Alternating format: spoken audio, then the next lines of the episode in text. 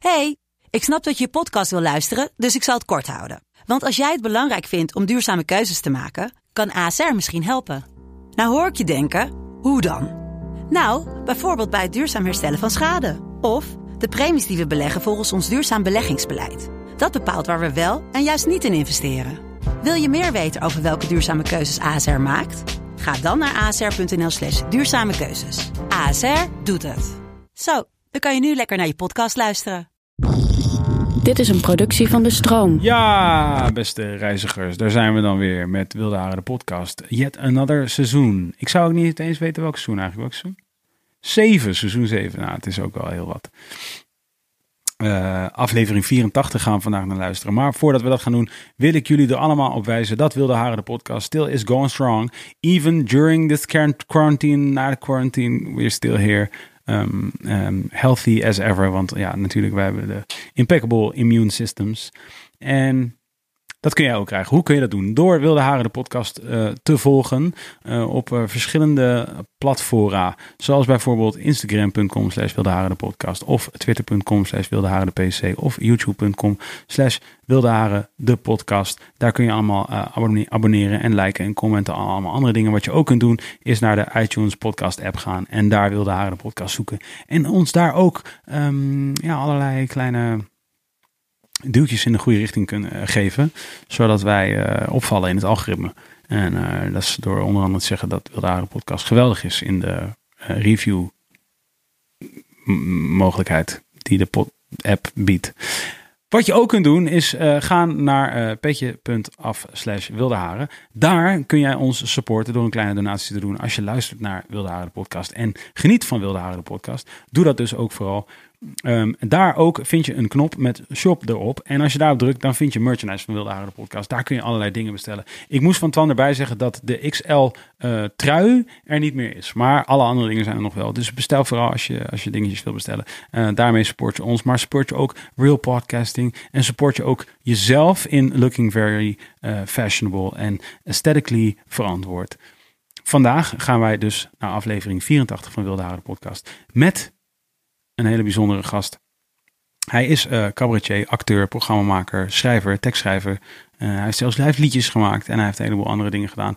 Ook is hij door zijn hele carrière eigenlijk heel activistisch geweest op verschillende gebieden. Zich altijd uitgesproken tegen wat in zijn ogen misstanden waren. Maar hij is ook heel lang hoofdpiet geweest.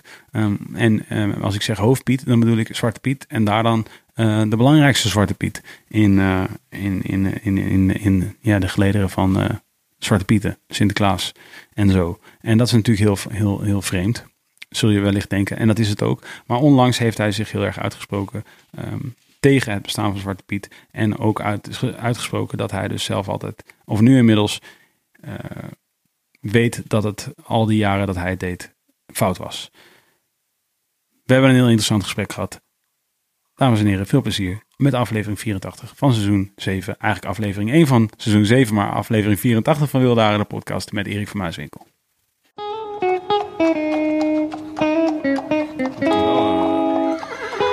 Jij bent expert natuurlijk. Ja. Mij wel. Uh, joh. Wakker. Het is een prima systeem. Ideaal systeemje. Ja, Het is toch een kurk en, en ook draaien. ja. Die wijnboeren dat nou nooit gesnapt hebben. En het heeft, iets, uh, het heeft meteen iets alsof je deel bent van een cultuur waar je verder niks van weet. Ja, is dat zo? Ja.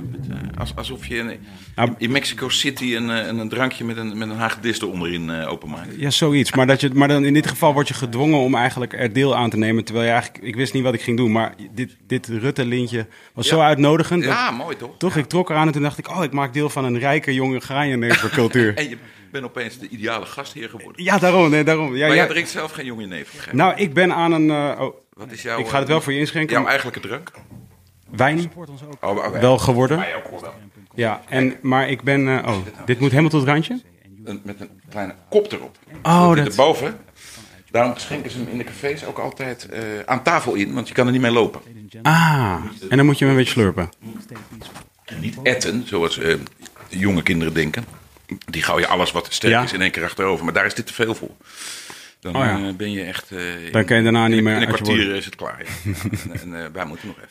Ja, nee, ik ben, ik ben wel, een, wel een wijndrinker. Maar ik ben dus nu uit op een uh, solidariteits... Uh, nuchter uh, streak. Met je partner. Mijn vriendin is zwanger, ja. Die is zwanger en Ja. die kan niet eh, drinken. Nee, Dus nee. Schijnt. Eh, ze kan wel, maar dat wil ze niet. we hebben het niet geprobeerd. Nou, mijn moeder heeft eh, destijds gewoon doorgedronken in Oh, 19, oké. eh, 1961. En, en wat vind je van de resultaten? ze heeft ook flink doorgerookt. Oh, En ze heeft twee kerngezonde eh kereltjes gekregen. Eh, maar zelf is ze er geblesseerd uitgekomen. Maar dat Oh. had nou juist weer niks met roken en drinken te maken. ah. Maar het was wel. Het is echt, nee, ze, ze kreeg een infectie in haar heup. En daar heeft ze de hele leven last van gehad bij de geboorte van mijn broer. Maar da- daarom zijn we met z'n tweeën gebleven. Ze kon daarna geen kinderen meer krijgen. Maar ze was heel jong. Ze Ja. was 19 toen ik eh, gemaakt werd. Deel, enigszins per ongeluk. Zoals dat toen ging. Eh, Nergens voorbehoedmiddelen te vinden. En ook ni- niks wegmaken. Ge- gereformeerd protestant. Dus abortus bestond niet. Dus ja, dan krijg je maar je kind. En mijn vader wou ook wel een kind. Dus het was allemaal Dat was jouw oude broer, dat was jouw broer, of was jij dat? Eh, nee, ik was dat kind. Oh ja. Ja, ik was, eh, en toen later hebben ze zeer bewust en getrouwd en wel nog keurig een jongetje erbij gemaakt. Maar ehm, ik heb, eh, ik denk een jaar of tien geleden, toen mijn binge-watchen begon op tv, de, grote series, de Mhm. liter- liter- eh, wereldliteratuur zoals ik het noem, ben ik Mad Men gaan kijken. Oké, ja. En daar die heb ik nog overgeslagen tot nu toe. Oh, ja, is, het tempo is ook wel, denk dat, dat ga je niet trekken. Nee, is te langzaam, hè? Het is echt te langzaam. Ja, precies. Maar Dat- fenomenaal. Wat ken je me goed al meteen? Ja, dat, nou ja, dat kan ik. Ja, Nee, dat is goed. voor. Daar ben ik blij maar goed, mee, toch zou ik als ik jou was proberen, als je door die eerste twee afleveringen heen bent, want de karakters zijn fenomenaal. Mhm. Ja. Maar het is een, een tijdsbeeld van mijn ouders in feite. Oh ja. en, en zelfs wel mijn grootouders. En dat er inderdaad gewoon de, de gynaecoloog, als die de benen wijd deed om eens even te toucheren, dan zijn sigaar opzij legde. Dat is verbijsterend. Ja, ja. Maar dat is. eh, en, ze gingen picknicken en ze lieten alles, papieren, eh, plastic, alles achter.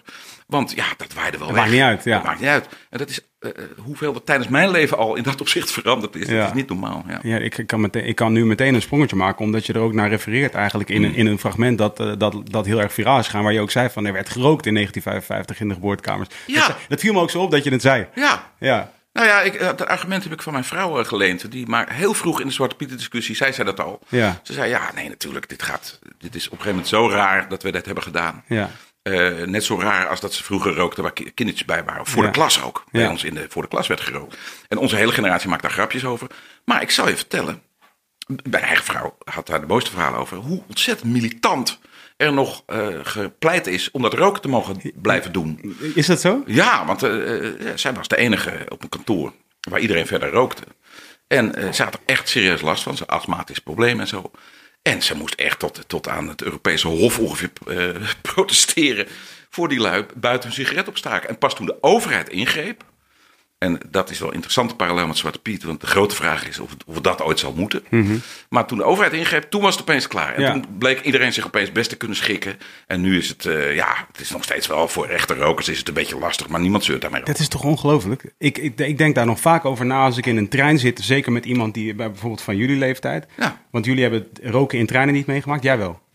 Sorry. Ja, wel. Nee, Wij oké. wel. Ja, als zesjarig. Als Ja, oké, maar niet, niet zelf met een pakje. Nee, nee. Nou, ik heb dat nog met een pakje meegemaakt. Dus, ze, ze roken in treinen. En als ik, dan, als ik nu soms vertel aan een, aan een iemand die, die 15 jaar jonger is dan ik van... Ja, we rookten in treinen. Dan zegt ze... Hé, hoe dan? Dan worden mensen Ja. toch lijp of niet? En ik, en ik vertel jou dat wij rookten in vliegtuigen. Ja, En er was weliswaar ook een niet-rookgedeelte. Ja. ja, daar dreef alles gewoon keihard naartoe. ja, want dat maakt uit. Dat maakt helemaal niks uit. Nee, overal. Eh, kraamkamers, eh, recepties, binnen, buiten, boven, beneden. Overal stonden gl- glazen met sigaret. Dat is het beroemdste beeld. Dat is bijna een cliché. Ja, maar de hele mentaliteit rond die dingen, Ja. eh, die wordt in Mad Men ook schitterend geschilderd. En het, het, het allerzwaarste daar is eh, eh, eigenlijk de man-vrouw relatie. Mhm. En in direct vervolg daarop de zwart-wit relatie. Want ook die mensen toen beroemden zich erop dat, dat er al heel veel bereikt was voor de Negro. Mhm. Dat was het verhaal.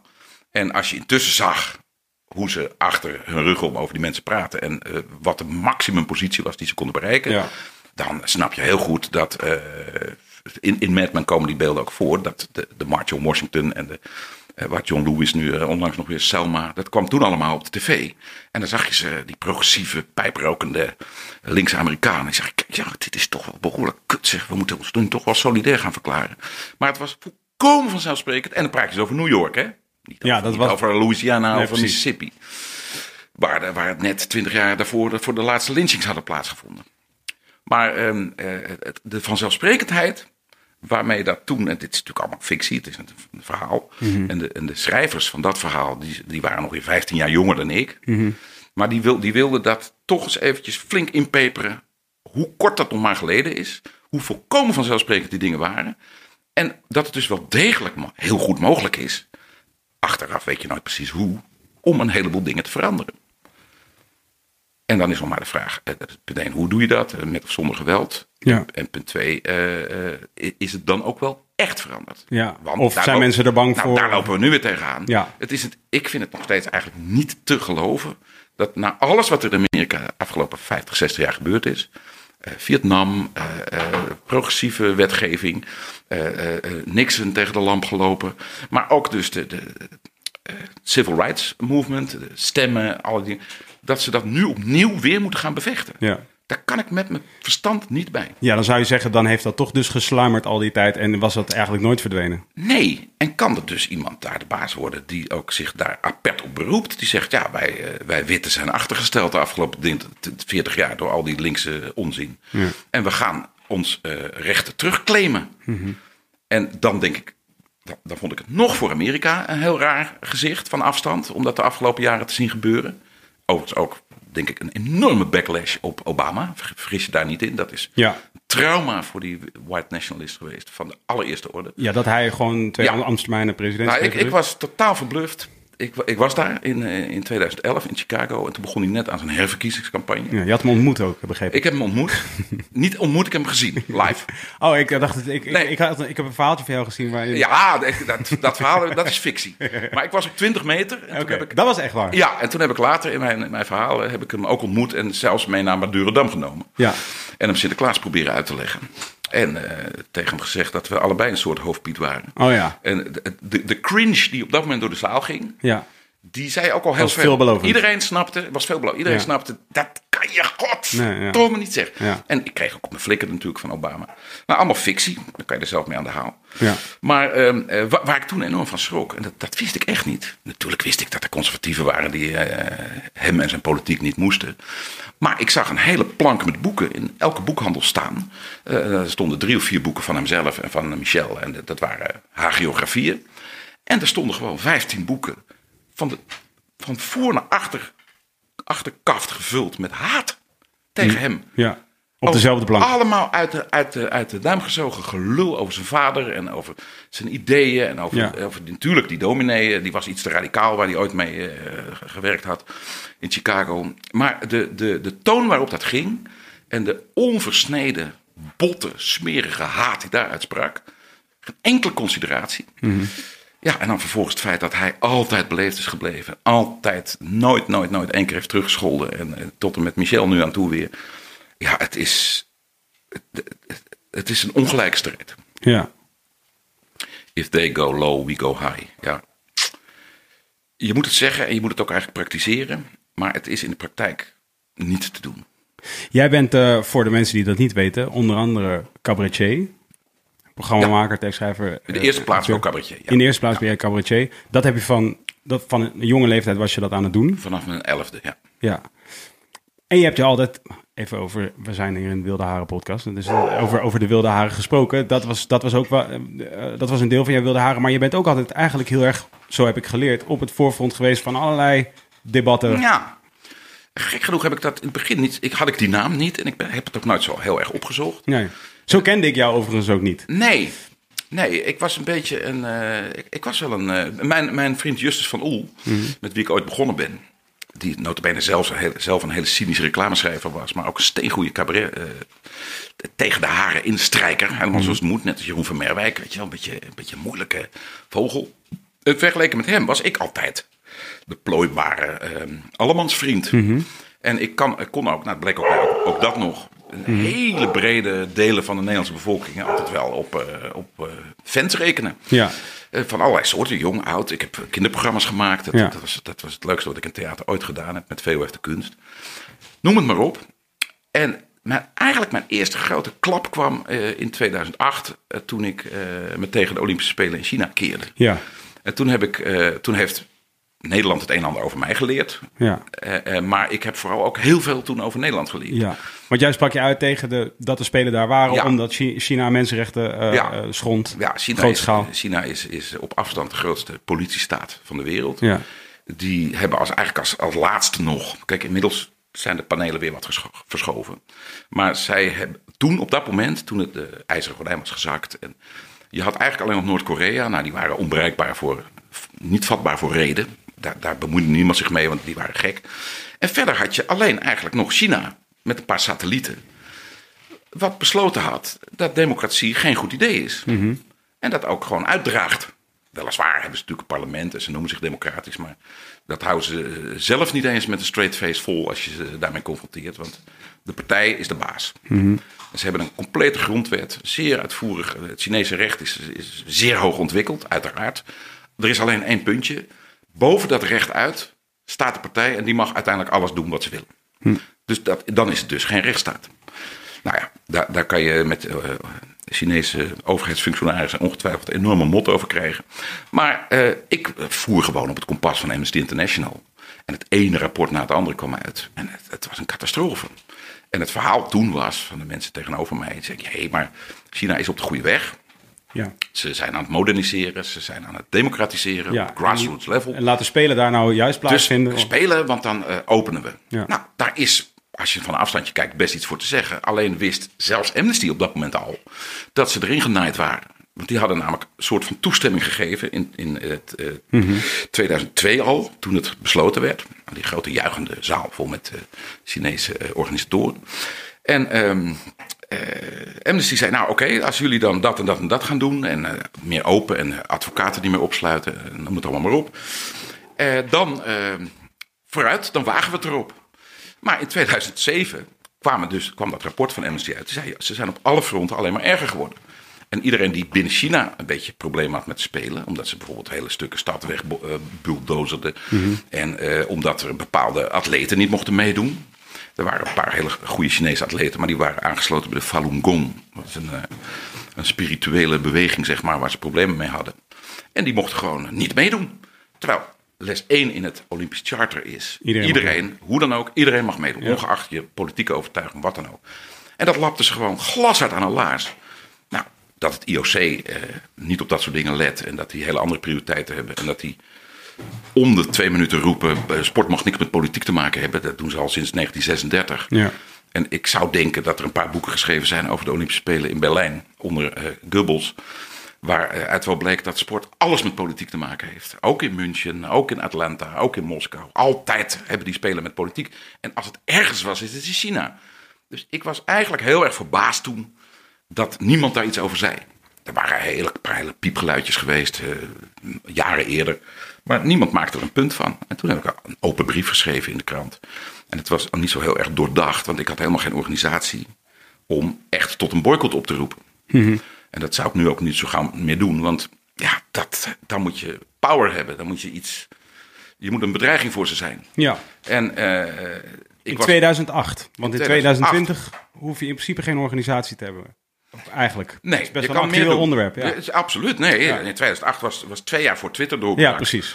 Uh, nee, negen begon het echt. En in tien ben ik aangesloten. Dus ja. ik, ik, kwam net achter Femke Halsema en Jochem Meijer aan. Ja.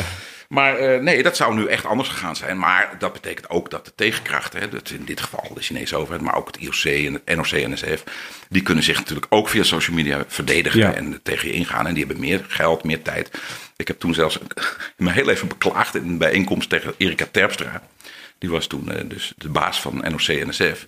En nou, die verwaardigde zich om de discussie met mij aan te gaan. Dat vond ik al aardig van haar. Mhm. Mm -hmm. uh, want het had ze niet gehoeven. Nee. En die, ja, die verweet mij op een gegeven moment iets. En toen zei ik, ja, godverdomme, ik zit in mijn stomme eentje. Jij hebt drie secretari secretaresses. Je hebt een dienstauto en je hebt een hele organisatie achter je. En je verdient eh, eh, met een vast salaris 12.000 euro per maand. Ja. En toen moest- lachten ze me enorm uit. Van, ja, daar moet je niet, eh, je hebt meneertje de activist. Oh, hij gaat klagen. Moet je er soms voor betaald worden. Dus toen veegden ze de vloer met me aan. Dat- dat- ja, Waar was dit? Waar? dat was in Den Haag bij een zo, Ah. dat heette een ronde tafel eh, eh, overleg. Oké. En daar heb ik geleerd hoe de Wat, was, dit, was dit voor een camera of was dit... Nee, nee, nee, nee. Het, er waren wel journalisten bij. Dus het was voor de krant eigenlijk. Ja. En het was eh, een, een school, eh, het was voor mij een harde les in eh realpolitiek. Hm. Want daar leerde ik hoe de overheid dat aanpakt. Ze hadden niet bezuinigd op eh hotemetoten. Want behalve Erika Terpstra zat daar dus ook v- Maxime Verhagen, minister van Buitenlandse Zaken. En onze vriendin van de PvdA, Jet Bussemakers, die over de sport ging. Dus eh, de allerbelangrijkste mensen waren er. Vervolgens. Om met jou te praten. Nee, nu komt het. Eh, Vervolgens hadden ze in dat zaaltje iedereen uitgenodigd die iets te mekkeren had over de Olympische Spelen. Dus origineel, er waren vijf verschillende Tibetaanse organisaties. Ja. Die elkaar namelijk achter de schermen ook nog eens een keer dwars zitten. Eh er was iemand van Amnesty, er was iemand van Human Rights Watch, er was Erik van Muiswinkel. Dus wij zaten daar met z'n allen.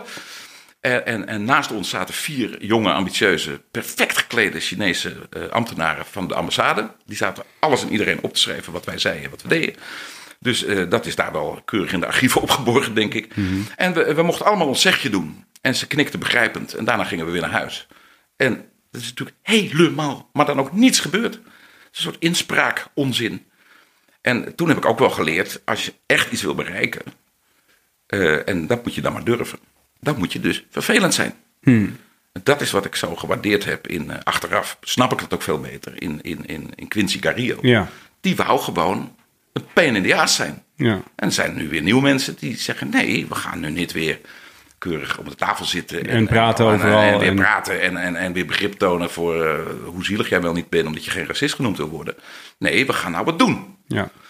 En eh, als we dat niet doen, nou ja, die boeren doen het ook. Laten Ja. we eerlijk zijn. En eh, die bereiken er nog wat mee ook.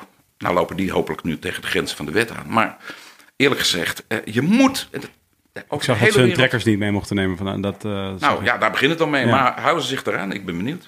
Ik volg het niet zo goed, maar... dat zag ik vandaag. Ik zag ze trekkerloos. Ja, nou dan... dan trekkerloos. ja. Maar eh, eh, de echte... Ja, Mandela ging op een gegeven moment toch echt Ja. bommen leggen. Ja. Want ja, wat moet die? Ja. Is dit, is dit nu... is dit nu jouw advies? Bommen leggen. Nou ja, nee, wat, wat ik me wel Nee. afvraag, want dit, Nee, nee, nee, nee. nogmaals, in, in het eh, Wilde Haren toen je werd uitgenodigd, toen volgens mij reageerde jij ook met van, nou, ik heb zoveel, zoveel, zoveel Wilde Haren heb ik niet meer over. Maar figuurlijk gezien, als ik je zo hoor praten, Ja. ben je nog altijd very fire, fired ja, up. Ja, zeker. Ja.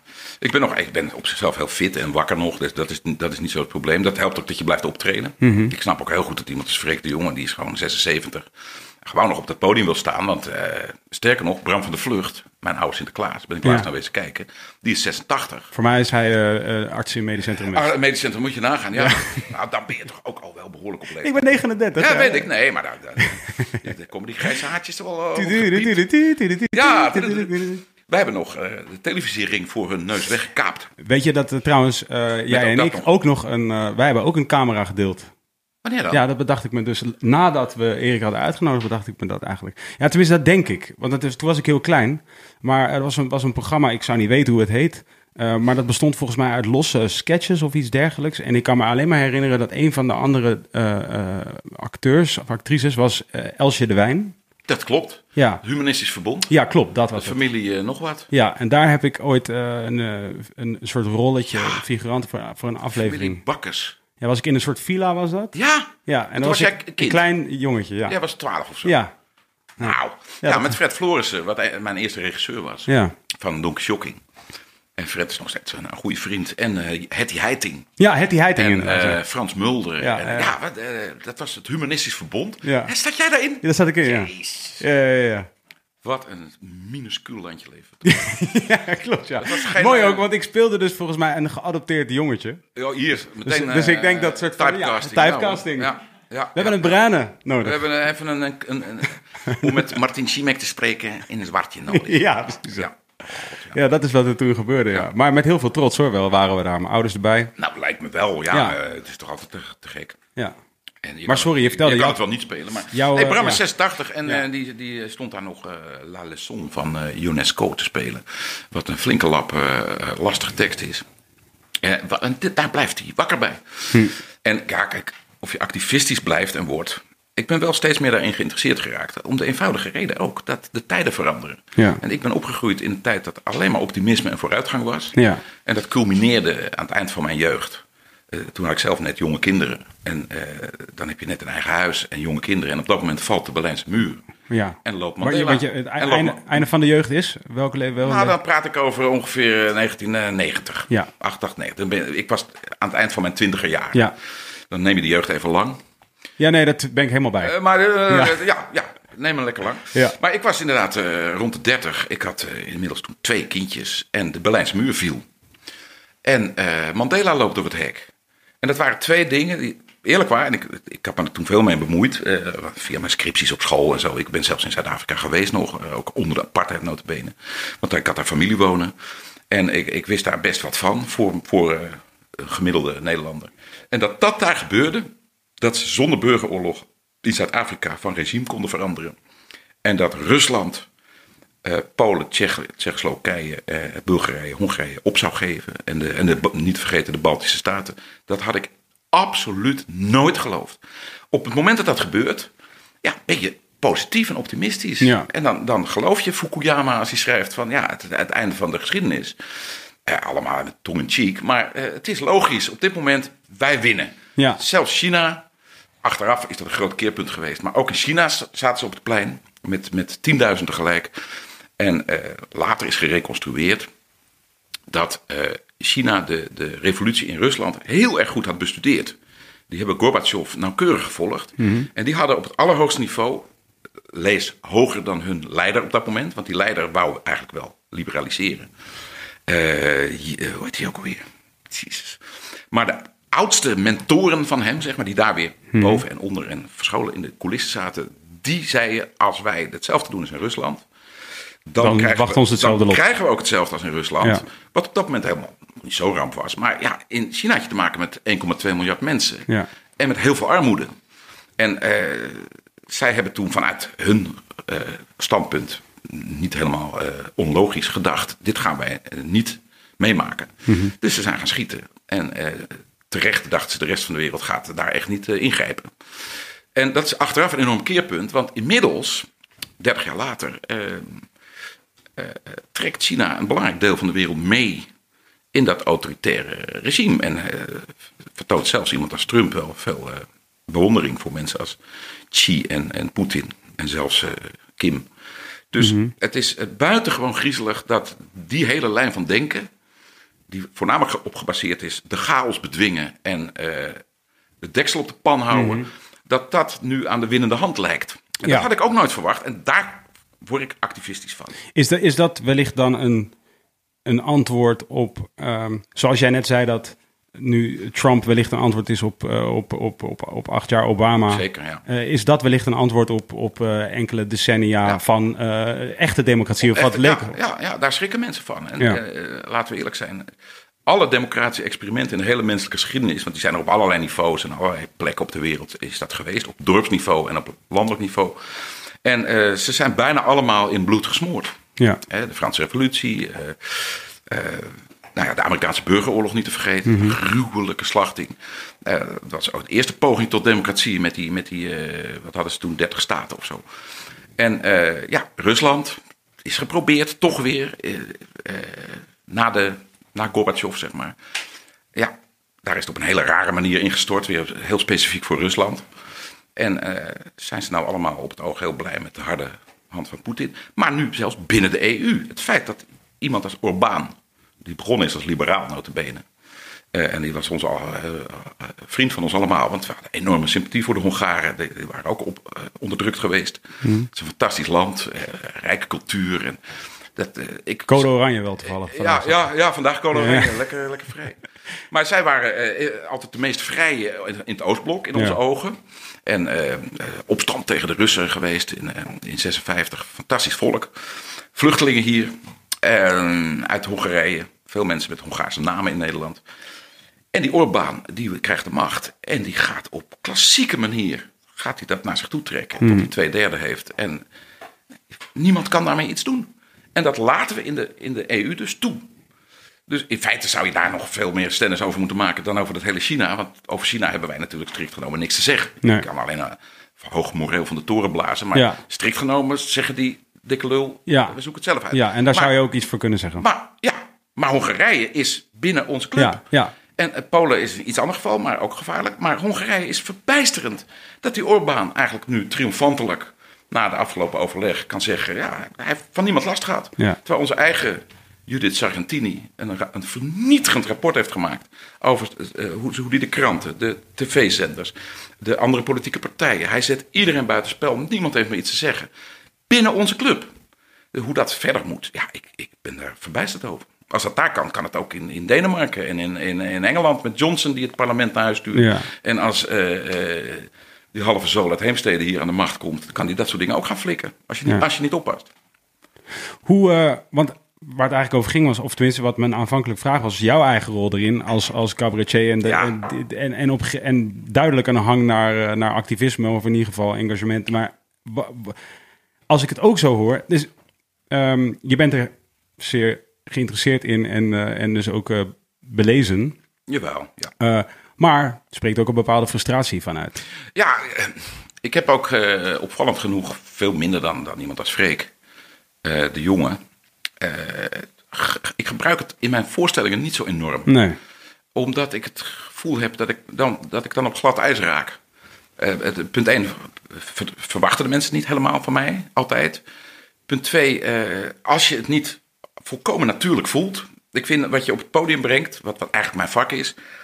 Daar moet je niet eh, met jezelf over hoeven discussiëren. Eigenlijk. Dat doe je. En dat doe je omdat je het ten diepste uit je tenen voelt. Dat dat is wat je dat jaar moet maken. Goed of dat- slecht, dat moet Goed ongefilterd slecht, zijn. Dat moet ongefilterd zijn. En dat was nu bijvoorbeeld heel raar. Dr. Anders P. Mhm. Nou, ik kan zelfs binnen zo'n Dr. Anders P-programmaatje... kan ik van alles nog eh, filteren. En dan laat ik op een dag ook de naam Baudet even vallen.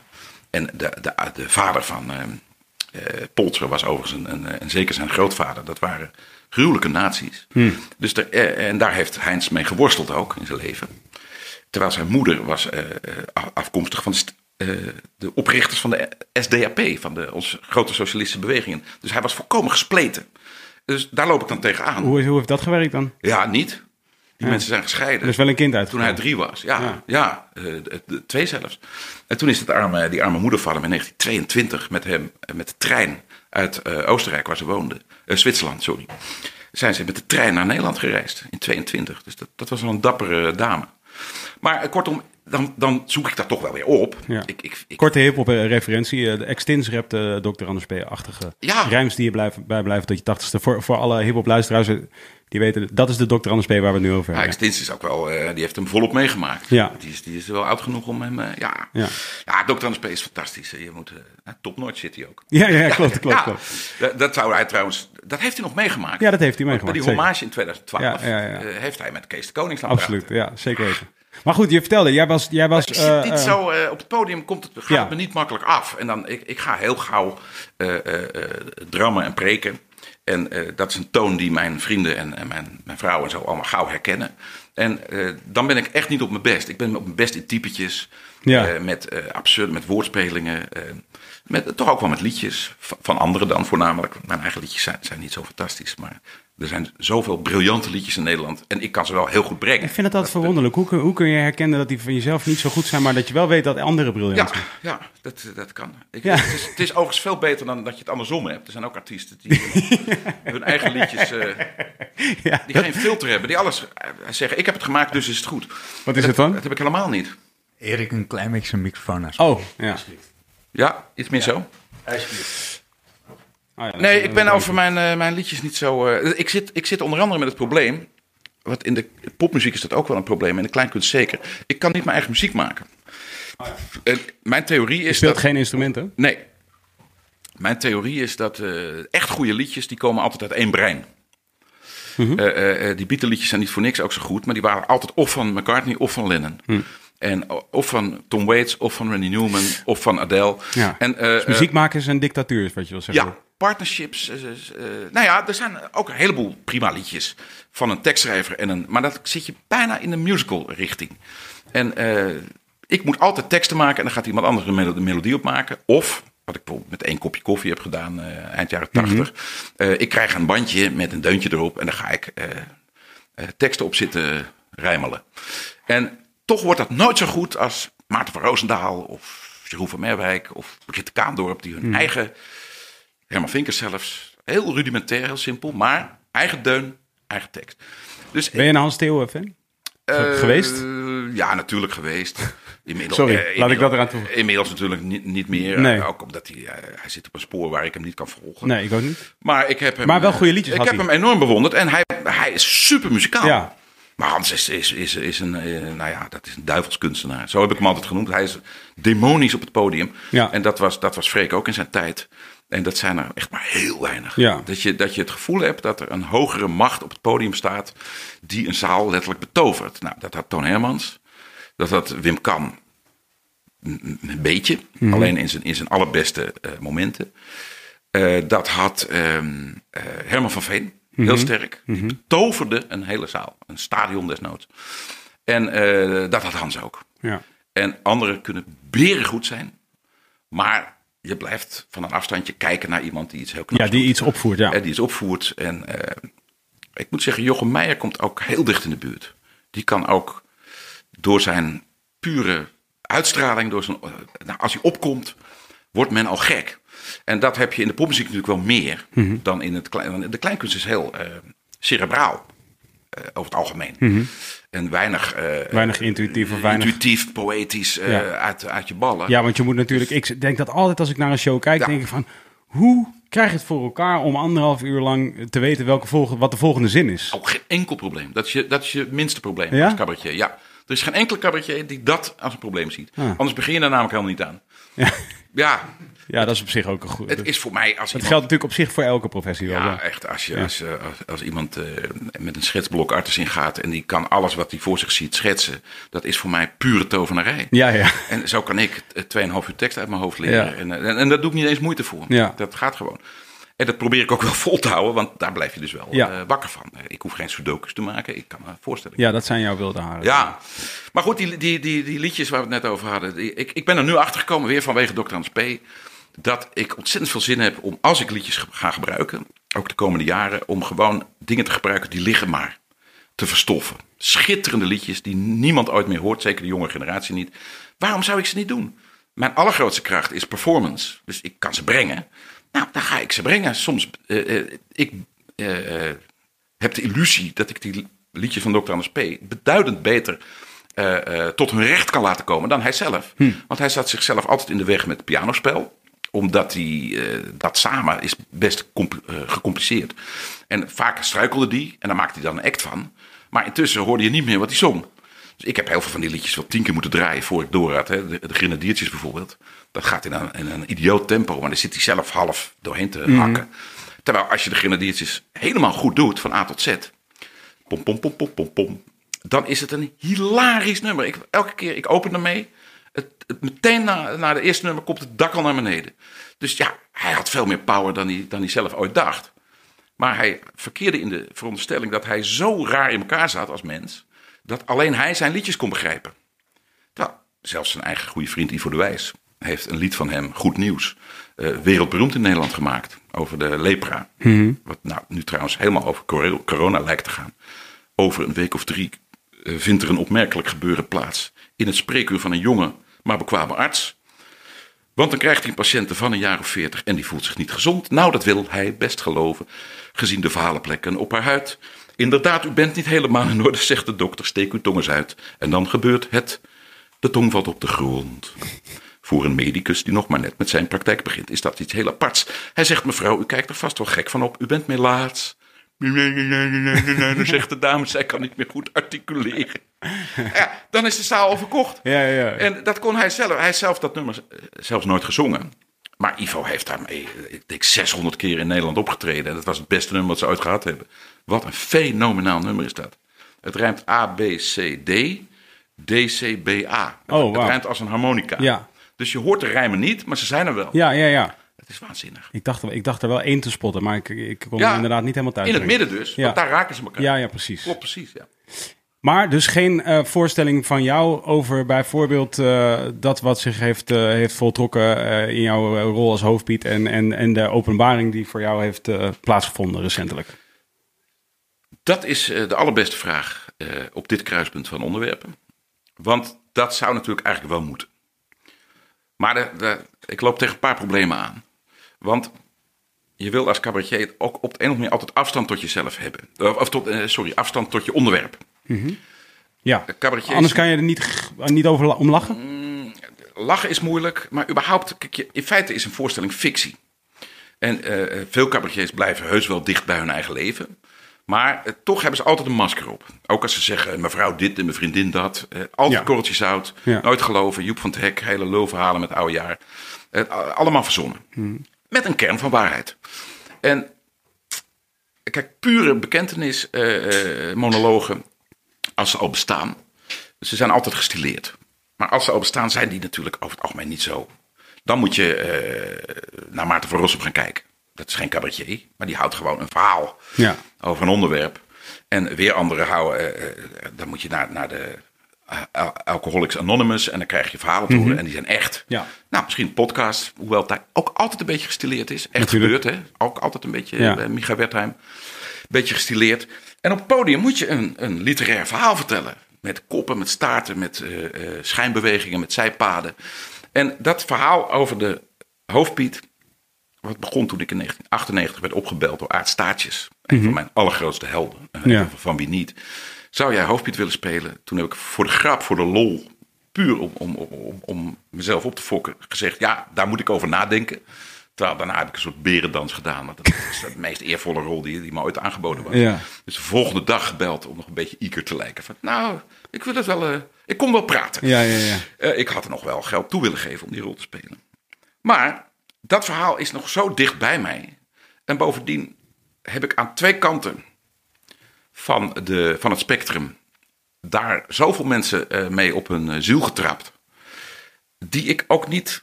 Ik, kan me tegen beide kanten eigenlijk niet echt goed verdedigen. Eh, en mijn en- enige oplossing is eigenlijk om dat toe te geven. Ja. Ik moet tegen de ene kant zeggen, jongens, ik heb, ik heb dat 18 jaar gedaan. Ik heb er geld mee verdiend. Ja. Ik heb er op een bepaald niveau totaal geen spijt van. Ja. Dat is de heerlijkste rol. Ik heb miljoenen mensen er een plezier mee bezorgd. Waarvan een belangrijk deel zwart. Want Ja. iedereen vond het prachtig. Dat hele Sinterklaasjournaal. We hebben prijzen gewonnen, noem het maar op. Ja. Maar ik heb vanaf het allereerste begin signalen opgevangen dat er iets met zwarte Piet ja, zo klopte. meteen aan het begin. Al, al, al voor daarvoor. Ik heb het altijd gehoord. En ik heb altijd kans gezien om dat weg te schuiven. En om mijn oren dicht te stoppen en om het weg te redeneren. En om dan eh, zwarte mensen op te zoeken. Om, dat, eh, Ja, maar, maar dan, om bevestigd te krijgen maar dat dan het geen probleem was. Dat het geen probleem was. Ja. Hè? Je snapt precies de tactiek. En als, dat meen ik serieus, en dat, dat, dat klinkt idioot als een, als een, als een soort eh, verwijt. Als er een activist, à la Quincy of Jerry, in 1999 al voor mijn neus was gaan zitten en had gezegd: Erik, moet je nou eens luisteren. Dit kan niet. Eh, ik, heb, eh, hier, ik heb vrienden uit Amerika, ik heb vrienden uit Engeland. Het is daar strafbaar. Als je doet wat jij nu doet, kom je daar gewoon in, Ja. in, in, in de norm. Kom je in de bias. Ja. Als jij door Londen gaat lopen, wat Sunny Bergman Ja, heeft ja. gedaan met een, eh, met een, met een zwarte Pieterpak. Waar jij ook je vraagtekens nog bij Blackface. zette, niet super lang geleden. Toch ook bij die documentaire zelf. Dat je zei, Ja. van, ik weet het niet. Nee, hè, ik, toen, toen zei ik ook van ja, Ja. nogal wie dus, dat weet ik ook wel als je door Londen gaat lopen. Maar ik trok daar nog niet de conclusie uit. Dat het dus ook daadwerkelijk. Hè, het is heel makkelijk om de conclusie te trekken. Nee, want die Britten snappen het niet. Ja. Sterker nog, de conclusie was eigenlijk nog grover. Eh, De Amerikanen en Britten en eh, tot op zekere hoogte ook Surinamers, wat ook een heel eh, raciaal problematisch land is, hebben zo'n andere geschiedenis met eh, rassenproblemen. En zo recent en zo pijnlijk. Ik snap wel dat dat daar niet kan. Maar wij zijn in Nederland zo verlicht Ja, ja, ja. en zo ver dat wij een postkoloniaal, postraciaal eh, discours hebben. Waarin wij dit allemaal kunnen zien als een geintje. Ja. Als een guilty pleasure. Ja. En wij snapten al genoeg daarvan om eh, die oorringen af te schaffen. Ik heb nooit in mijn hele Pieter carrière een oorring gehad. Maar wij waren wel voorbeelden en in het land deden ze dat wel. We hebben nooit dikke lippen gesuggereerd. Ja. Je moet een beetje rood maken omdat ze anders wegvallen in het zwart. Dus dat was, maar wel afro. Ja. Dat wel. En wel natuurlijk die apenpakjes. Ja. Want dat hoort bij, helemaal bij de traditie. Ja. En wel gewoon helemaal blackface. Met blauwe ogen en eh, iedereen lachen. Ja, iedereen ziet, hè, dacht ik. Ja. Dat zijn witte idioten die zich voor een, drie weken per jaar voor een traditie verkleden. Wij zijn stripfiguren. Ja. Wij hebben niets te maken met actual, real-life black people. Nee. En Maar bizar, want je, je, voor- was dus in de veronderstelling, je was in de veronderstelling dat je dus eh, daar al over die hamp heen was. Wij waren er met z'n allen overheen. Ja, En- en eigenlijk alleen maar om te concluderen dat, dat, dat, dat jij of we allemaal op dat moment nog op Ja. het precies hetzelfde punt waren waarvan je nu zegt, daar is, daar is Amerika dus ook. Dus die, Ja. die, dachten, die dachten nu eh, al een bepaalde fase Ja. te hebben overbrugd. Ja. Maar nu zien we met z'n allen, oh, ze zijn nog precies waar ze waren 40, En 50 God- jaar geleden. godzijdank is het in Amerika, eh, eh, hebben wij hier niet. Maar in mindere mate, want in Amerika is het probleem geweld, vuurwapens, politie. Mhm. Eh, eh, eh, eh, hoe noemde Ta-Nehisi Coates het ook alweer? eh, de black body. Mhm. Letterlijk, nou, Black Lives Matter. Daar is de kwestie van leven en dood. Als Mhm, ja. je s'avonds over straat loopt en je bent zwart. Hier ging het om eh, eh, het geliefde figuur uit ons grote kinderfeest. Ook heavy, maar geen zaak van leven en dood natuurlijk. Maar inderdaad, die, die veronderstelling die ik had... en omdat mij ook echt niet serieuze geluiden bereikten... de eerste echt serieuze geluid wat doorkwam... Nee, ik heb echt dingen gemist ook. Ik heb Gerda Havertong eh, eh, Ja, gemist. ja, in- in, in 87. Toen had ik, eh, toen, eh, had ik nog net geen kind. Maar ik was bezig met mijn carrière en mijn gedoe. En wij vierden toen zeker vijf jaar helemaal geen Sinterklaas. Totaal niet. Kijk niet naar Sesamstraat, niks. Je hebt, je hebt nog geen kinderen. Die fase tussen je twintigste en je dertigste, zeg maar. Dus die miste ik. Later teruggezien op YouTube. Maar er was ook geen YouTube toen. Ehm, eh, nu zag ik onlangs weer eens een keer. eh, want als je jezelf gaat educaten, nou, dan kom je nogal wat tegen. Eh, een discussie bij Sonja Barend. Barend en Witteman. Nagaan hoe lang dat geleden is. Ja, Eh, 97 was dat. Maar goed, eh, was ik een groot volwassen vent. Ik stond voor volle zalen met eh Diederik van Vleut. En eh, grote discussie met een eh, witte eh, eh, schooldirectrice. Die eh, tranen in de ogen had, omdat ze het mensen uit haar schoolbestuur, zwarte ouders, hadden gezegd: het moet klaar zijn met die zwarte Piet. Eh, verzin maar wat anders, maar die, die willen we niet meer hebben. Nou, dat mens was totaal van de leg. En die, je zag ook aan alles. Natuurlijk is dat geen racist, die vrouw. Die was gewoon, die snapte totaal niet wat er aan de hand was. Ja. Ons feestje, ons dingetje, dat heeft. En er zaten drie zwarte vrouwen die, die het ook niet konden opbrengen om naar haar level te gaan. Om dat te snappen en te voelen en hun arm onderheen te leggen en te zeggen: Ja, mevrouw, maar we snappen het ook wel. Nee, die legde gewoon glashard uit. Jongens, wij en onze kinderen hebben er last van. Ja. Want zij worden namelijk vanaf eh, eh, 1 oktober eh hey, Zwarte Pietje genoemd. Ja. En dat vindt iedereen hartstikke grappig. En zelfs zij de eerste twee keer nog. Maar op een gegeven moment ga je merken dat het deel uitmaakt van een ander patroon. Nou, die geintjes, dat heeft Zwarte Pietje, dit en dat. En op het moment dat je daarop gaat letten, en dat is bij mij ongeveer vanaf 2010, 2011 is dat gekomen. Toen begon ik, ik, ik voelde nattigheid. Veel nattigheid. Maar uit, eh, nou, toch wel uit lafheid. Dat, ik had een geweldige baan eraan. Eh, eh, iedereen om me heen die ik bewonderde. Aardstaartjes, Bram van de Vlucht. ze hadden allemaal een rol in dit. Iedereen had daar Jan Pronk, Ja. de, de, de premiers, de, de politici. Niemand maakte er een probleem van. Nee. Behalve een paar activisten. Maar wat zijn activisten? Dat zijn luizen in de pels, dat zijn wespen. Daar, hoor je op afstand wat van. Daar heb je niet zo last van. Dat merk ik nu vanaf de andere kant. Het echte establishment trekt zich natuurlijk helemaal geen reet aan van wat voor activisme dan ook. Niet voor gays, niet voor vrouwen, MeToo, niet, niet van racisme. Die gaan gewoon door met heel, heel, heel, heel veel geld verdienen en over de wereld vliegen. Dus dat, dit even terzijde, Ja. wat je kan bewerkstelligen. Maar eh, eh, ik, hoorde, ik hoorde van die speldenprikjes en op een gegeven moment waren Jerry Afri en, eh, en Quincy gearresteerd in Dordrecht. En dat vond ik ontzettend kut. Ik vond dat zij daar met dat t-shirt Zwarte Pieters racisme gewoon moesten kunnen staan. Vo- volledig, helemaal in hun recht. En het is krankzinnig dat die twee jongens daar tegen de grond gewerkt werden. Dat is achteraf een katalysator geweest. Want dat ging de wereld over. Want toen was er inmiddels net een telefoontje bij in 2011. Ja. Dus eh, eh, black protesters eh, tegen Black Pete, foto daarnaast van Black Pete, door de politie afgevoerd in progressive, enlightened Ja, Holland. Nederland, ja. En daar hadden wij de pest over in. Met, we hadden net een nieuwe Sinterklaas. Bram was opgevolgd door Stefan de Wallen. We hadden een vriendenclub met Dikkie van der Toorn, met, met Maarten Wansink, met eh, noem maar op. En ehm Jochem Meijer was er toen net bijgekomen. Hartstikke gezellig. En eh, wij vonden dat eh, lastig. Dus eigenlijk hadden we toen meteen op de jongens af moeten stappen en zeggen: wat, jongens, wat, wat, wat is nou het probleem? En dan hadden we misschien op dat moment al flink eh, een speech kunnen krijgen van: jongens, let op. Dit wordt in een groot deel van de wereld als heel racistisch gezien. Het is, jullie kunnen wel zeggen, het is geen blackface. Want ik wist wel wat blackface was. Amerikaanse traditie. Eh, iets heel anders dan Zwarte Piet. Was ik van overtuigd. Echt waar. Ehm, L, L, L. Johnson, dat soort werk. Nu overigens is er een studie verschenen, een paar jaar geleden, van een Nederlands meisje. Een Nederlandse dame. Die eh, heeft aangetoond dat die black minstrel shows, het oorspronkelijke blackface, in de 19e eeuw in Nederland heel populair waren. Dus tijdens het ontstaan van de Zwarte Piet figuur Dus wel degelijk correlatie. is absoluut Ja. directe correlatie. Wisten we allemaal niet. Weet nu nog steeds eh, bijna niemand. Laten we eerlijk zijn. Dat voert allemaal veel te ver voor de mensen. In de, in, aan de talkshowtafels. eh. Maar als je, nou, eerlijk gezegd, een paar eh, tekeningen, affiches met name laat zien. Met van die grote karikaturale koppen. En dat was toen heel populair. Daar gingen mensen met, met duizenden naartoe. Vonden, betaalden ze voor, vonden ze mooi. En daar waren de rollen, als je dan leest over wat Blackface eh, eh, psychologisch gezien deed. Dat ging over ehm, dat zwarte figuren, gespeeld door witte, karikaturaal gespeeld, probeerden zo goed mogelijk de beschaafde omgangsvormen van de witte te na te bootsen. Ja. Dus eigenlijk eh, My Fair Lady, eh, hoe heet het ook alweer oorspronkelijk, van Shaw. Dus een, een volksmeisje en die moet worden opgevoed. Die gaat. En ja, net zoals op sommige andere Ansichtkaarten dat met, met, ja, met apen gebeurde. Hier zien we een artikel, heeft ja, Twan eh, erbij trouwens, hè, gevonden. De land om negerzangers. Nou ja, het concentreerde zich natuurlijk ook vaak om, om de muziek. Hè, in de 20e eeuw de jazz. Ja. En, eh, eh, maar het was echt heel karikaturaal en, en heel duidelijk ge- gebaseerd op machtsverhoudingen en op het entertainen van, van het witte establishment. Ja.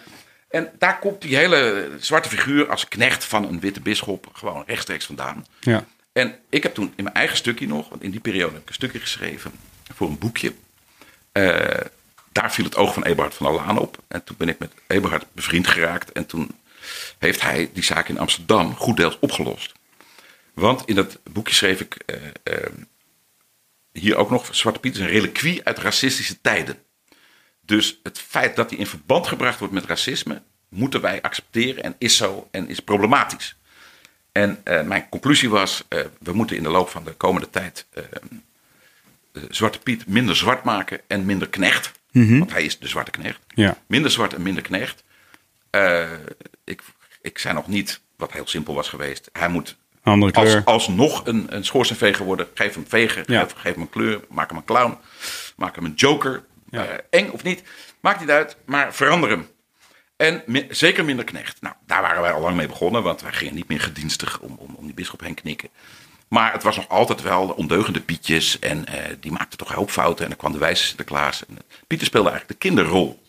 En dat is allemaal subliminal, dus onderbewust. Ja. Moet dat iets met kinderen doen? Ja. En dat heb ik mezelf gewoon in al die tijd niet gerealiseerd. Want ik heb het zelf als kind meegemaakt.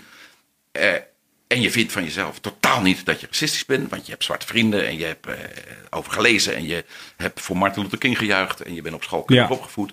Dus het komt niet in je hoofd op dat jij een racist bent. nee. Maar dat, dat je al deze signalen niet ziet en niet hoort en niet meekrijgt. Ja, dat, is, dat tekent hoe sterk het allemaal is. Ja. De, ik de, ben me de, volle bewustzijn dat ik, terwijl ik actie voerde tegen China... en echt goed op de hoogte was van hoe die ellende daar allemaal zat... Ja. en intussen eh, Zwarte Piet speelde. Er was een groot artikel van een Nederlandse eh zaakgelastigde in Hongkong. En eh, die kreeg al die shit mee. Want op een gegeven moment was, had ik de discussie wel heel hoog op doen laaien over Mhm. die Olympische Spelen. En, en er was nou 20% van, van het, het volk was het wel met me eens. Ja. Dat klinkt heel weinig, maar intussen is het wel 20%. ja, dat zijn nog steeds een hele hoop Dat mensen. zijn nog steeds een hoop mensen. En die vent schreef een stuk in, de, in, de, in het Financieel Dagblad. Wat door de, echt door het establishment wordt gelezen. En een groot stuk over de Nederlandse protesten tegen de Olympische Spelen. En wat dat in Hongkong en China eh, zou kunnen doen. En hoe de situatie daar echt was, want hij woonde daar. En dat stuk begon die met. eh, Chinese waarnemers zouden wel heel raar opkijken als ze erachter kwamen dat de belangrijkste eh, agitator tegen de Olympische Spelen in Nederland eh, jaarlijks zich zwart schildert om als hoofdpiet van Sinterklaas eh, eh, naast een wit paard te gaan lopen. Ja. En eh, ik vond dat een ontzettende eh, op de man gespeelde, eh, niet ter zake doende lulopmerking. Ah, ja, nu ineens, nu En- ineens kan ik het ook plaatsen. Want ik heb ook dat teruggekeken in een interview van jou in Ja. 2008. Ja. Waarin jij dus ook zei van ja, nou wordt het op de man gespeeld. Dus- En daar, maar je dat- dat is ook refereerde waar. daar dus naar. Ja. Is ook waar, ja. Nee, je, je schaakt als je zo'n toestand aangaat, zo'n zo'n actie, tegen zoiets krankzinnig groots als de Olympische Spelen.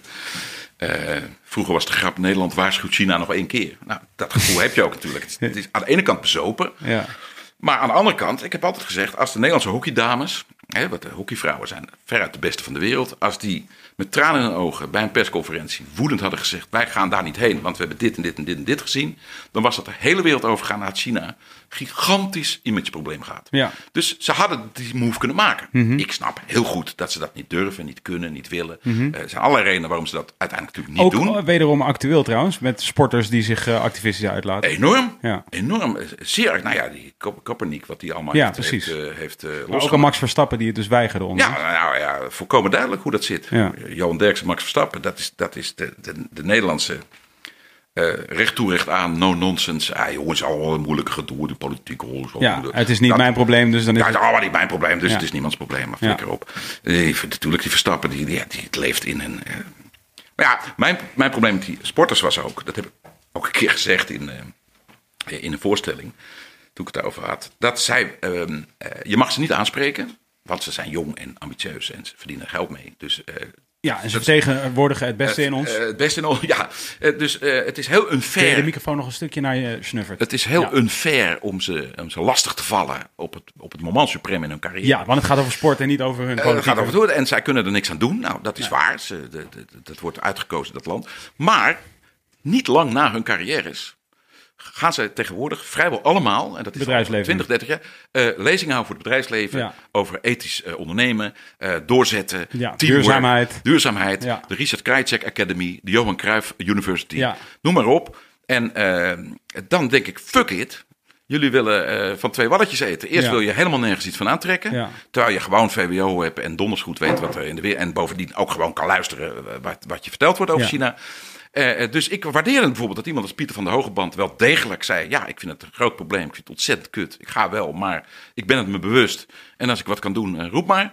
Maar de meeste gingen inderdaad, zo kwamen we erop, op de man spelen. En zeggen, wie ben jij dan wel? En als jij een mooie voorstelling in Shanghai kon spelen, zou je het ook doen? Nou, nee. Ja. Gewoon antwoord, nee. Heel simpel. Nooit, never, ever. Doe ik niet. En eh Evie Menko begon over dat ik eh, ooit het Nederlandse cricketteam in Zimbabwe verdedigd had. Had ik ook. Maar daar, waar, daar, dat was een totaal andere context. Ook uit- uiteindelijk niet te verdedigen. Maar op dat moment wel. Want ze- stonden letterlijk voor het blok. Ze hadden terug moeten vliegen. En Mandela had tegen ze gezegd: Je moet naar Mugabe gaan. Nou, hè, dat ga je dan toch even niet, niet weigeren. Eh, eh, maar daar, daar kwam hij nog weer op terug in de column. Om mij eh, eh, dwars te zitten en uit te schelden van dat ik een hypocriet was. Ja. Die het helemaal niet meende. Een maar stukje duiding, jij houdt alleen, heel veel van cricket. alleen aandacht wilde. Ik ben een cricket. Ja. En ik, ik, als je het ik- niet weet, denk ja. hey, wat? Hey, wat? Het, Cricket? het Nederlands team speelde een wereldkampioenschap Ja. in 2003 in Zuid-Afrika. Ja. En toen belden ze mij gewoon, trouw belde mij, van wat vind jij er nou van? Ze gaan spelen voor Mugabe. Ja, dat is natuurlijk ontzettend kut. Maar kan niet anders. En eh, ja, je kan alleen op je eigen morele kompas zeggen, ik ga niet mee. Maar dan moet je ontzettend veel ballen hebben. En dat, dat zou ik van niemand eisen. Ja.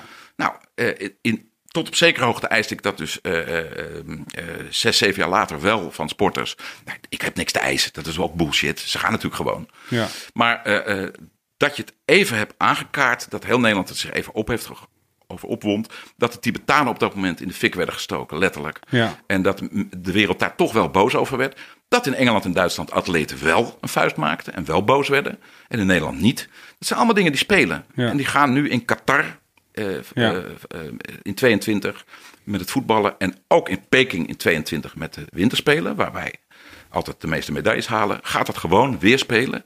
En ze kunnen op een kop gaan staan. Maar ze krijgen weer problemen. Misschien niet eens met mij. Ja. Maar er zijn nu veel meer mensen zich bewust van. Ja. Qatar is zelfs binnen de voetbalwereld heel veel eh, ehm, aversie tegen. Eh, ik zag al eh, een van de jongens bij een, bij een, een publieke omroepprogramma. De presentator, jezus, hoe heet die? Niet Sjoerd Moessoemen. En die maakte echt een groot punt tegen die aanwezigen, Pierre van Hooijdonk, noem maar op. Van jongens, dit kan toch niet? Ja. Het is gewoon een slavenstaat, letterlijk. We kunnen ons opwinden over slavernij van 180 jaar geleden. Daar is het gewoon gaande. Ja.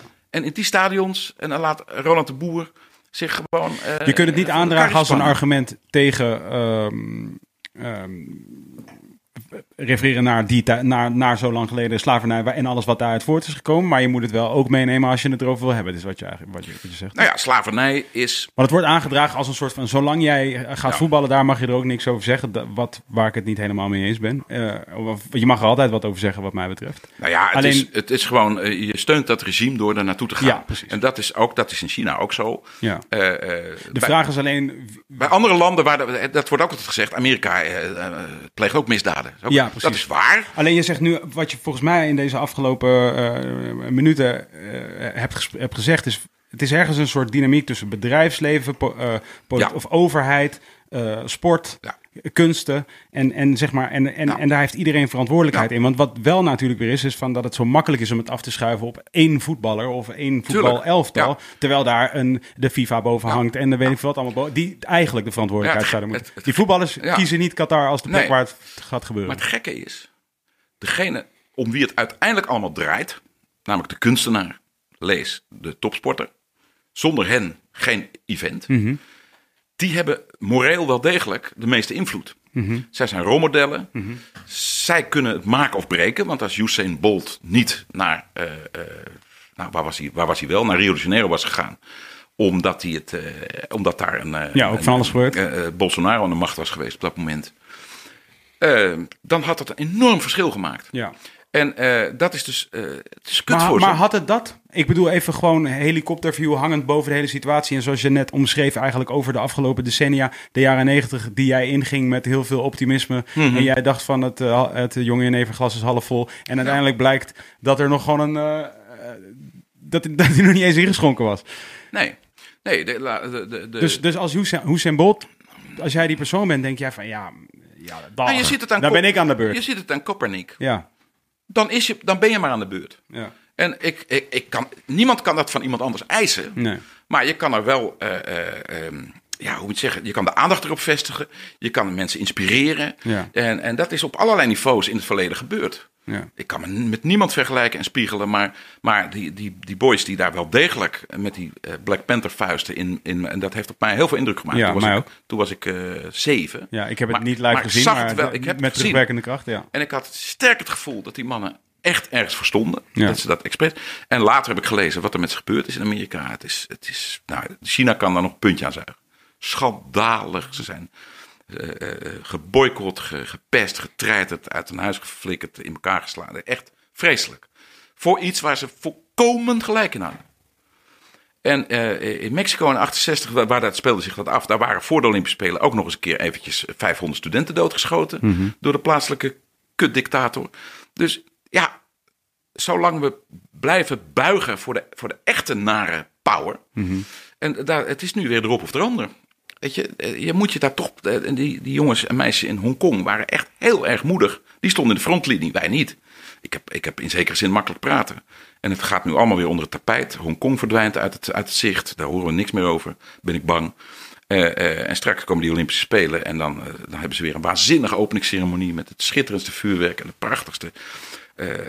ja, over, over kunstenaars met gewetensproblemen gesproken. Ai Weiwei, wat een van de allergrootste tegenstanders van, van de partij is geworden in China. Die heeft God non de dat vogelnest ontworpen. Dat schitterend stadion. En eh, wat die dacht ook toen, van nou ja, als we met z'n allen de hele wereld binnenhalen, dan gaan we wel om. Dan zou de, de communistische partij ook wel, wel snappen dat je beter mensen een beetje hun gedachten kan laten uiten. En eh, dat je beter wat mensen kan kiezen op een gegeven moment dan ze aan te wijzen. Want het minder corruptie met name. En Ai, eh, wat een geweldige kunstenaar is, wereldklasse, die, die is daar gewoon ingetuind. En die had al, toen het, eh, al voor de openingsceremonie had hij spijt. Toen is hij ruzie gaan schoppen. Nou, dat heeft hij geweten. Het is dat hij zo beroemd is dat ze hem niet kunnen vermoorden.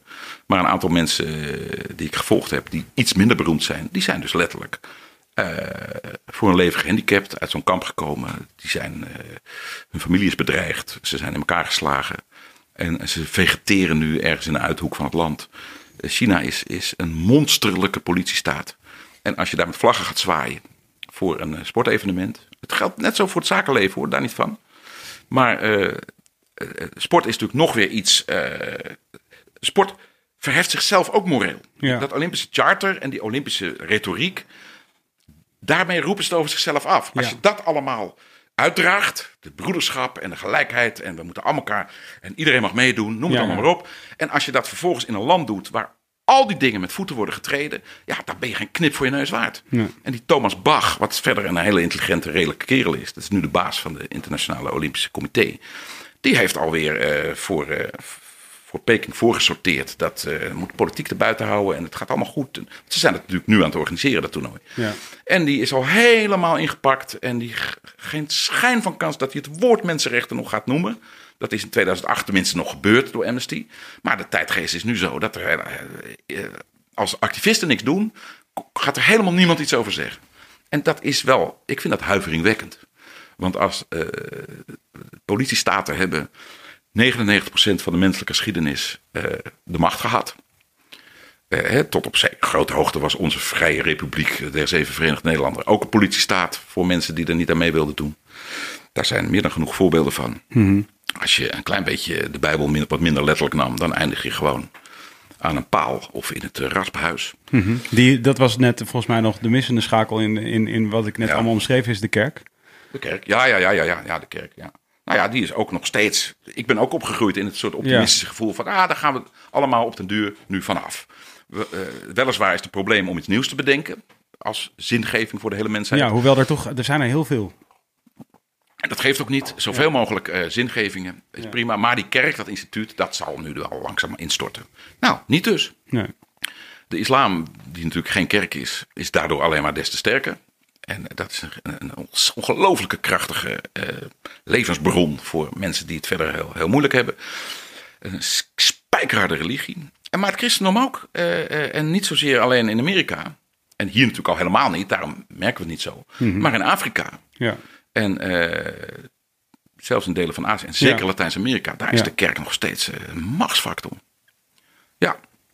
En dicta dictators eh, ook de, zwarte, de zwarte mens... Graag aan meedoen. ja, nou, en, en, en ook slachtoffer van is geweest. Ja, ja, ook. altijd. En Enorm. ook is geweest. Maar goed, de kerken hebben natuurlijk de mooie eigenschap dat ze zich eindeloos kunnen splitsen. Dat zijn, een soort Cellen. foetuscellen. Ja. En eh, de grote, eh, ook in het zuiden, hebben eh, de zwarte gemeenschappen natuurlijk zichzelf in leven gehouden via de kerk. En met, met het idee dat tenminste Jezus zag hoe onrechtvaardig alles was. En daarvoor zingen en daar je, je muzikale traditie in ontwikkelen. En dat is natuurlijk een fenomenale voedingsbodem geweest. En als ik, net als Arjen Lubach, heel erg fundamenteel tegen godsdienst ben en ook tegen het christendom, ja, dan smelt ik en sta ik met lege handen als ik een gospelkerk zie en zie hoeveel. Eh, maar ook, ook in de Nou ja, je- je- Ghanese in de Bijlmer, Ja, ja. de, de power die mensen eraan ontlenen, Nou die snap grappig, ik volkomen. Want je eh, zei, die want je zei ze net ook van, eh, ja, de beste cabaretiers leken eh, als bezeten. Is ook Hè, zo. als iets magisch. Maar dat zijn ook dominees. Ja, en ik heb je ook horen, eh, ik heb ook, eh, ik heb geluisterd als een podcast naar de aflevering die daar niet voor gemaakt was van eh Adieu God met jou, De Thijs van de Brink. met Thijs. En, Oh, ja. En, en waarin jij ook dat, dat best wel helder uitlegt, maar waarin jij, dat vond ik heel fascinerend, aan het einde van de aflevering zei dat jij, jij had de kinderbijbel van hem gekregen en toen zei Ja. jij van ja, nou krijg ik dat ding in mijn hand geduwd en nou voel ik er toch weer van alles bij. Absoluut. Ja. Ja. Dus, Ja. dus het is ook een heel moeilijk te bevechten. Ja. Het is een van de vaste eh, paden die je aflegt als je in discussie gaat over je, zeker over je eigen geloof, dus het christendom waar ik in ben opgevoed. Dat je krijgt altijd te horen, en eh, het is altijd een beetje sneu als mensen denken dat ze daarmee een, een schitterend splinternieuw argument aanvoeren. Dat is nog alles zo. Wat, wat, wat bedoel je? Nou, eh, dat is het volgende argument. Juist in dat anti, in dat ongeloof, Ja. ben je een enorme Calvinist. ja, Jij gelooft natuurlijk Helemaal des te sterker in het, in het atheïsme. Je Ja. bent gewoon een Calvinist, maar dan in het atheïsme. ja. En eh, dat is heel Dat is essentieel. altijd mijn beef met Arjen Lubach. Ja, nou, dat is heel essentieel en fundamenteel, vind ik niet waar. Dat vindt Arjen ook. Maar eh, ik, snap, ik snap dat aan de oppervlakte dat dat wel zo lijkt. Ja, Ja. nee, absoluut. Maar dan gaat het, eh, eh, nogmaals, het gaat om de oppervlakte, het gaat om de toon, het gaat om, om je fanatisme, eh, et Ja. cetera. En Richard Dawkins, de, onze grootste paus, dat is de atheïsme Voor de wetenschappers, ja. Ja, nou, voor ons dus ook. Want hij is, de, hij is de leading atheist in ja. the world. En is overigens gek genoeg volgens mij nog nooit echt bedreigd. Dat is wel interessant waarom hij nooit bedreigd is. Want hij valt de islam net zo hard aan als, de, als het christendom, als het boeddhisme. Maar hij heeft hele goede fundamentele argumenten tegen, uh, laten we zeggen, het geloof in het hogere. Ja. En, uh, zou, je het, zo- zou je er een belangrijk kunnen noemen? Van, van zijn argumenten? Eh, ja, waar moet je beginnen? Want dit zijn eeuwenoude Ja, disputen natuurlijk. Nou, de bewijslast. Eh, Ja, ja. als jij zegt dat de, de- precies de God waar jij in gelooft... De God en, is? en die, en die 99.000 andere goden op de wereld niet. Mhm. Dat is wat christenen zeggen. Ja. Christenen zijn voor 99,9% atheïst. Want ze geloven in al die andere goden niet. Ja, En alleen die ene God wel. ja, ja. ja. En dat is toevallig precies dezelfde God. Hè? Dat is gewoon aan- aangetoond als Allah. ja. Dat is, dat is dezelfde woestijn, dezelfde Ja, ja, ja. mensen, dezelfde taal. dezelfde. Eh, helemaal, hetzelfde, helemaal precies hetzelfde. Desondanks staan ze elkaar al eh 900 jaar Ja. met verschrikkelijke gevolgen naar het leven. Eh, eh, en dat is tot en met de, de Rooms-Katholieken en de protestanten... waar helemaal niemand van snapt wat hun eigenlijk scheidt. Behalve Maria en een paar eh, bijbelboeken die de ene wel erkennen, de ander niet. In Noord-Ierland elkaar helemaal verrot schieten. Ja. Dus kijk, als je eh, een beetje marxist bent, dan eh, kan je dat onmiddellijk verklaren. Want je zegt er zijn andere belangen. Kijk, het wordt uitgespeeld over culturele Ja. banden. Ja. Maar in wezen gaat het om eh, rijkdom, Ja, water. Hè, water. In het Midden-Oosten gaat het om water en om olie en om land. Maar ik moet eerlijk zeggen, tussen de Shiiten en de Soenieten... dan wordt het heel moeilijk om nog te denken dat het om andere dingen gaat... dan om inderdaad heel diep ingesleten...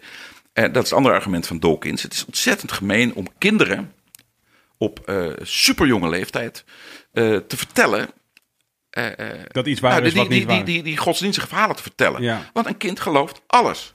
als, als, als je hier duizend kinderen hebt en die laat je opvoeden door Kim, Ja. Jong, Kim Jong-un, Ja. dan zijn ze als ze vijf zijn allemaal machines van, van Kim Jong-un.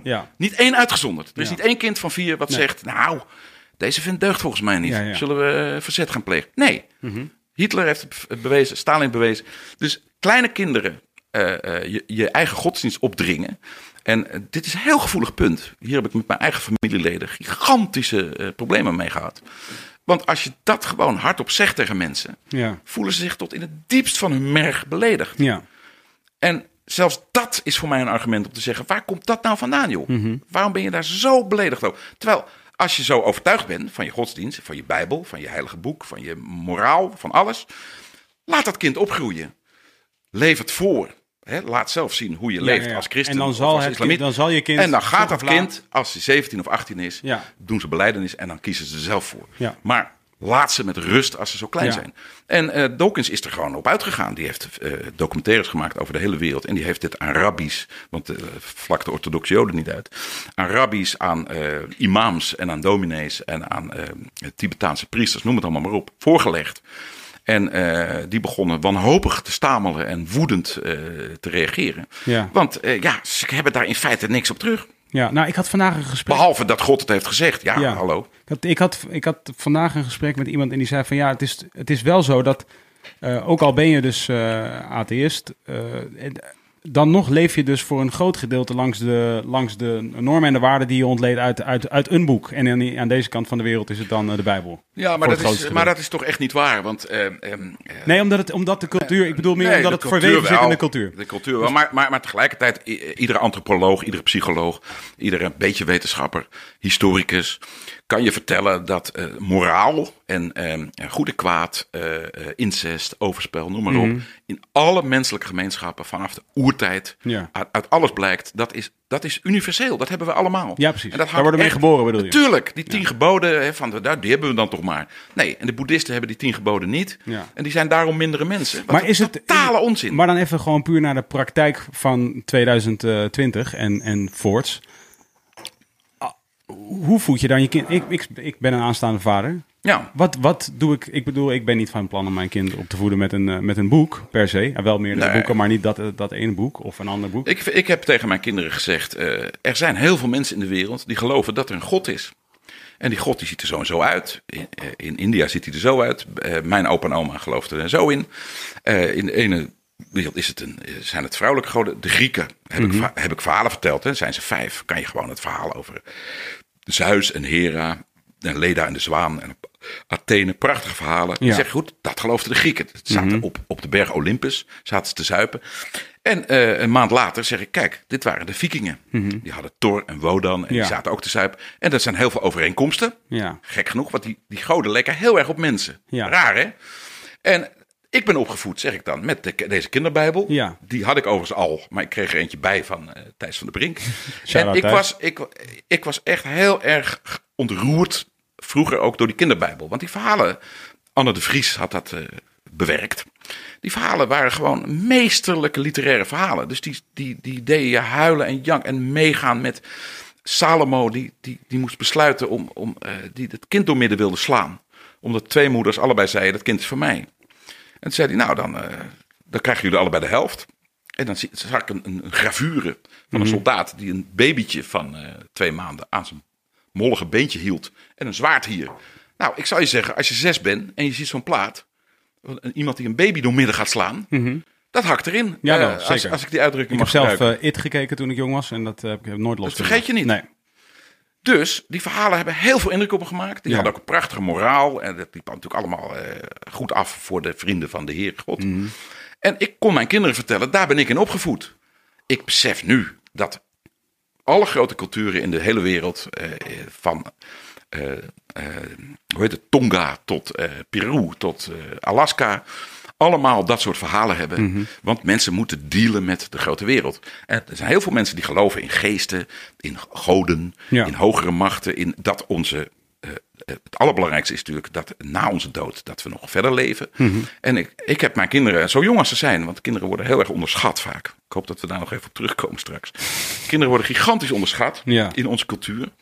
En eh, ze snappen donders goed, al als ze vijf, zes zijn, echt jong nog, dat eh, eh, als je dat verschil maakt tussen dingen, tussen verhaaltjes Ja. en nou wil ik wel tussen één, real kleine, thing. één kleine maar. Eh, en, en, en dan komen we eigenlijk ook weer bij een punt dat, dat, dat dan weer een beetje neigt naar een uh, privilegestuk, waar we het eerder over, waar, waar we het nog niet over gehad hebben, maar wat wel past in het hele verhaal wat we, wat we net besproken hebben, is dat jij hoger opgeleid bent, een universiteit hebt gestudeerd. Ja. Jij kent al deze verhalen. Ja. En je kunt ze ook allemaal vertellen. Ja. Je kunt ook vertellen hoe ze relatief, eh, eh, hoe, Ja. ze, hoe ze, weet je, hoe ze tegen elkaar, eh, bij elkaar eh, verhouden tot elkaar. Ja. Eh, dat kan niet iedereen. Nee. Niet iedereen heeft dat, die kennis voorhanden. Maar Eh, daarom vind ik het ook, eh, dat is het schadelijke, zeg, zeg ik dan eh, een Dawkins na. Als je op basisscholen, waar de kinderen ja, voor het eerst de grote wereld ingaan, dan komen ze onder moeders rokken vandaan. ja. En dan krijgen ze voor het eerst. Of eh, vadersrokken, eh, onder, eh, mag ook onder vadersrokken vandaan. Eh, tuurlijk. Dus die komen dan. eh, voor het eerst krijgen ze van, van de buitenwacht, van een juf of van een meester, krijgen ze eh, verhalen. Mhm.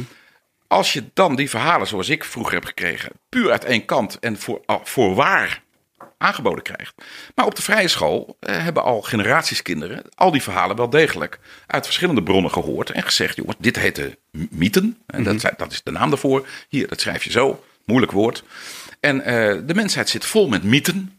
En als jij eh, op den duur eh, in je leven iets meemaakt waardoor je gaat geloven dat er één bepaalde God is, dat, dat, eh, of eh, tegen het meisje met de hoofddoekje zeggen: jij, jouw ouders gaan naar de moskee, dus jij bent opgevoed met Allah.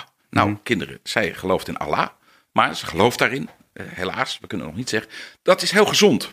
Want dan moet ook zo'n meisje nadenken van, oké, ik geloof erin, maar anderen blijkbaar niet. Terwijl als je naar een islamitische school gaat, Ja. of naar een christelijke school, Wordt dat niet... of naar een, laat staan, een, een, een Joods-orthodoxe school, want die zijn natuurlijk nog veel ehm, eh, particulierder, Ja. omdat er zo weinig zijn. Dan wordt dat eh, als een, eh, niet alleen als een waarheid gepresenteerd, maar Ja. sterker nog, er staan forse sancties op als je je daaraan onttrekt. Ja. Als jij tien bent en je gaat zelf nadenken. En ik, was, ik was elf toen ik een artikel, een boekje over Darwin las. Mhm. En ik was, ik was flabbergasted. Ik had er nog nooit had iemand me over die man verteld. En over die theorie. Ja. En ik dacht, maar dit is, dit is veel logischer. Zo heb ik onlangs heel veel geleerd over koolhydraten, waarvan ik dacht van, waarom heb ik dat niet op de basisschool geleerd? Ja, Ja. dan, Maar had je, dan over- was je nu niet zo'n vetklep Ja, geweest. precies. Nee, Ja. als ik beter, als ik beter zeg maar, had kunnen leren hoe ik moest eten om geconcentreerd te blijven en, Ja? en goed te kunnen slapen en dat soort dingen. Eh, water, genoeg water. ja, precies, dat soort dingen. Genoeg jenever. Nee, maar ehm, eh, godsdienst is, ehm, ja, Godsdienst heeft ook eh, allerlei geweldige dingen bewerkstelligd. Heeft mensen geïnspireerd. eh, maar ook een heleboel oorlog en ellende. En Ja. ik, Ja, denk- want de- ik, volgens ik, zie mij het niet, hebben we ik zie het er niet van komen dat de godsdienst... eh, dat mijn kleinkinderen nog gaan meemaken dat de godsdienst op de terugweg is. Nee. Nee, oké. Terwijl je dat wel diep. een tijdje wel gedacht hebt. Heb ik een tijdje gedacht, maar het, zit, het zit heel diep. Als er regimes zijn die het willen onderdrukken, dat is het allerstomste wat je kan doen. En ook onmenselijk. De Sovjet-Unie heeft religie echt onderdrukt. En China doet het nu ook. Op een hele nare, verschrikkelijke manier. Nou, dat mag natuurlijk helemaal niet. Ik heb me sterk ingezet destijds voor die Falun Gong mensen. Ja. Eh, Terwijl die geloven dingen, die vind ik totale waanzin. Maar daar gaat het helemaal niet om. Nee, die zouden wel moeten, moeten kunnen Ze geloven. moeten dat kunnen geloven. Ja. Iedereen moet alles kunnen geloven. Maar dat is dus wel een beetje paradoxaal. Want ik wilde net zeggen, het is niet paradoxaal dat je het vindt. Want het past bij hoe jij in de wereld staat. Ja. Alleen, eh, zeg maar, puur de, de pragmatiek ervan. eh doesn't ingewikkeld. add up. Ja. Ja. Want, want dat is eigenlijk, we hebben het nu volgens mij... jij kunt beter dan welke gast die ik hier tot nu toe ook heb gehad... goed, goed duiden wat de problemen zijn. Maar wat zijn de oplossingen? Ja, kunnen we binnen, Ja. denk je, een kwartier à Nou, zal 20 ik je ook even geven? ja, alsjeblieft. Nee, ik denk Ik dat... doe ook graag mee. Ik ben nog... eh, Ja, nou, ja, graag. Nou ja, ik, ik- kijk, ik heb een hele ouderwetse sociaal-democratische inslag. Ja. Hoewel ik pas eh, een jaar geleden lid ben geworden van de PvdA. Omdat ik altijd vond dat je als comedian, cabaretier eh, helemaal onafhankelijk moest zijn. Mhm. En inmiddels vind ik dat onzin. Eh, net als dat je Nederlanders nooit willen vertellen wat ze verdienen. Ik vertel aan iedereen wat ik verdien. En eh, ik vind dat iedereen dat zou moeten doen. Mhm. Ja. Het zou heel veel duidelijk worden. ja. Mijn moeder zei wel altijd dat er een groot verschil was tussen wat ze verdienen en wat ze op de rekening gestort. Ja, exact. Ja. Ja. Ja. Ja, dat vinden heel veel Nederlanders. En sterker nog, dat is ook zo. Ja, ja, ja. De meeste clichés zijn heel erg waar. Ja, ja. En eh, ja, nou, het, is, het is natuurlijk de grootste open deur op dit moment. Maar onderwijzers, Ja. eh, maar ook muzikanten. Ja, we hebben net kunnen vaststellen wat de vitale beroepen zijn en, en Ja. weten te concluderen dat die mensen het minst Ja, betaald En krijgen. die moeten, eh, laten we zeggen, 3500 euro per maand krijgen. Ja. Hè? Gewoon, kan je gewoon op tafel leggen. Dat Ja. is een mooi. Daar kan je een huis huren. Of Ja. kan je kinderen naar de universiteit sturen. En dat krijgen ze niet. Nee. En eh, iedereen vindt dat ze dat zouden moeten verdienen. Maar heel gek. Het komt er niet. Nee. Heel merkwaardig. Want er zouden er wellicht een aantal andere mensen een heel stuk minder moeten gaan verdienen. Want het, het is maar één koek, hè, dat is het verhaal. Trouwens ook vaak niet opgaat. Maar eh, ze weten duizend manieren om eh, iedereen op zijn plek te houden en ze niet fatsoenlijk te betalen. Het is verbijsterend hoe het kabinet nu, met al zijn applaus en zijn buigingen, nog steeds die zorgmedewerkers. Die, het ze verschuilen zich, het is, het is gaslighting, ze verschuilen zich achter de eh, gecompliceerdheid van het systeem. Ja. En dat is ook zo. Het is, ik heb een keer een lezing moeten houden voor verzekeraars. Het, toen had ik een vrouw aan de lijn die daar alles van wist. En die heeft mij geprobeerd een uur lang het Nederlandse zorgstelsel uit te leggen. En dat is haar op geen enkele manier gelukt. en dat was een hele intelligente, ontzettend slimme, geestige vrouw. Die alles Ja. heeft geprobeerd. Het Ja. is verbijsterend ingewikkeld. Oké. Dus zij kunnen zich verschuilen achter het feit... nee, dan gaat het hele boel schuiven en dat klopt niet... en dan komt dit niet uit en dat niet... en we willen dat het hele gezondheidszorg goedkoper wordt. Dus eh, eh, we gaan er wel wat aan doen, maar eh, heb geduld. Ja. Eerste commissie. En nog commissie en nog commissie. En intussen verdient een verpleegkundige nog steeds... het overigens niet heel slecht, maar het zou veel beter kunnen... En ze verdient nog steeds veel minder dan de manager die haar aanstuurt. Ja. Dat vind ik fout. Ja. Vanaf het begin af aan. Ik, ik had in, in eh, eh, 19. eh, wat was het nou? 1993. Het programma eh, De Heldenlul. En daar speelde ik een, een boze, eh, hele bekakte, boze broer van een televisiepresentator. En die man had eh, in, een feilloos betoog van 10 minuten eh, uitgelegd waarom het krankzinnig is dat ja, tv-presentatoren en managers en allerlei lulberoepen, dat die gewoon drie, vier ton per jaar verdienen. Terwijl de mensen die het eigenlijke werk doen, voor hen op de vloer, dat die een tiende verdienen. Ik vond het toen ook al krankzinnig dat een kleuterjuf, kleuterjuf alleen het woord al, iemand die kinderen van drie, vier, vijf jaar oud les geeft, per definitie de helft verdient van een leraar Frans, Ja. die een stel pubers eh, Probeert uit te leggen proberen wat uit te leggen. maar betekent. Exact. Ja. Papa, fume piep en Ja. dikke lul. Ja, natuurlijk. Dus dat is, dat is totale waanzin. Die, Ja. die vrouwen, dat zijn 99% vrouwen, ook al slecht. Maar die kleuter, eh, eh, eh, die, die, die groep 1 en 2 begeleiders, die moeten het meeste verdienen. Ja, want daar begint het. En in het enige land geloof ik waar dat zo is, is Finland. Want die hebben dat inmiddels in de wet vastgelegd. Ja, daar begint het als we onze kinderen daar De hoogste kwaliteit in, mogelijk. In, in groepen van niet meer dan acht of tien de allerhoogste kwaliteit basis geven, dan gaat het wel goed met ze. Ja. En bij ons. En eh, dan zijn die op een dag slim genoeg om het zorgstelsel aan te pakken. In godsnaam. Ja. Ja. Maar je was trouwens eh, de oplossing aan. Je bent Maar de eh, lid van oplossing, de eh, ik, heb, ik, heb, ik ben lid van de PvdA geworden. Ik heb, eh, nou, ik vind in politieke partijen moeten de oplossingen worden aangedragen. Dus ik, ik, eh, ik wil niet om de, om de partijpolitiek heen, helemaal niet. Ik ben een, een sociaaldemocraat en helemaal geen revolutionair. Maar eh, dat blijkt heel taai te zijn, heel stroperig. Eh, iedereen snapt dat zo'n partij, oh, dat is een, een machinerie. Dat is echt niet makkelijk om daar je weg in te vinden. Daar ben ik ook nog helemaal niet uit. Ik heb een paar vergaderingen bezocht en ik heb eh, verbaasd om me heen gekeken. Want ja, dat zijn ook mensen die daar hun leven doorbrengen. En die hebben een jargon en die hebben een club. En die hebben... Dus dat, dat vind ik nog een heel ding. Hoe je zo'n partij, eh, hoe je daar een rol in kan spelen. Maar in het algemeen eh, lijkt mij eh, dat een belangrijk deel van de oplossing, en dat is heel sociaal-democratisch, in het onderwijs moet zitten. Alleen, ik heb heel weinig hoop dat daar iets gaat gebeuren. Eh, dat kan alleen als er, eh, dat zijn irrationele eh, dy- dynamieken in de tijdgeest, dat er opeens een generatie komt, ik hoop mijn kleinkinderen, die dat zien. En dan slaat het, net zoals nu het racisme, heb ik sterk het gevoel, opeens gaan we het zien. Ik ben zelf, eh, ik, aan de ene kant vond ik, ben, was ik heel laat. Aan de andere kant ben ik blijkbaar, als ik naar de rest van Nederland kijk, ook best al op tijd. Ja. En als dat, net als met roken, de goede kant op gaat, dan zijn we daar gewoon uit over vijf jaar. Echt, dat geloof ik echt wel. Het onderwijs niet. En ik denk dat het onderwijs eh, heel erg veel meer uit zou moeten gaan. Dat klinkt heel uh, geitenwolle sokkerig. Van wat kinderen eh, willen en kunnen. Ja. En kinderen moeten verantwoordelijkheid krijgen. ja. Ik heb op een Montessori school gezeten, de basisschool. En dat, dat Daar is het al deed, ietsje- al, deed al iets meer, ja. Het verhaal is dat het daar ietsje beter is. Maar Ja. ze houden zich natuurlijk verder keurig aan de normen. Er is één type school in Nederland. wat daar fundamenteel aan, aan, die, aan die poot zaagt. Dat heet de democratische school. Eh, het establishment doet alles om die lui ehm, dwars te zitten. En om ze verdacht te maken. Er worden rechtszaken gevoerd. eh, want eh, ja, ze zouden niet goed voor de kinderen zorgen. En het zou er niet schoon zijn. Ze halen alles uit de kast. Het is echt. Er zijn maar, ja, ik zou daar eens een hele goede journalist op willen zien staan. Er zijn geloof ik vijf van die scholen nu. Die heette de Democratische School? De Democratische School. eh, een voorloper daarvan, of een tak daarvan, is de Iederwijs School geweest. Die is in het nieuws gekomen, omdat daar een school helemaal ontspoorde. Daar zat namelijk een eh, gek aan de leiding. Een soort eh, dictator. En die heeft die boel daar, eh, eh, voor zover ik het begrepen heb, eh, ja, laten ontsporen. Eh, waardoor onmiddellijk eh, het establishment, dus de, de inspectie, de onderwijsinspectie en eh, de reguliere scholen, daarop doken en zeggen: zie je wel, dat kan niet. Ja, dat werkt niet, Zo werkt het niet. Ik ben daar geweest in Soest, is er eentje, de Democratische School in Soest. Daar liepen, eh, die hebben iets van 150 kinderen op die school. Dat is very privileged, uiteraard. Maar eh, desondanks best betaalbaar. Niet voor echt arme mensen, maar wel voor eh, gewoon verdienende mensen, modaal. Maar het zijn natuurlijk een heel specifiek soort ouders die dat aandurven. Ja, kun je dit eens googelen voor mij, eh, Twan? Democratische school Soest. Ja.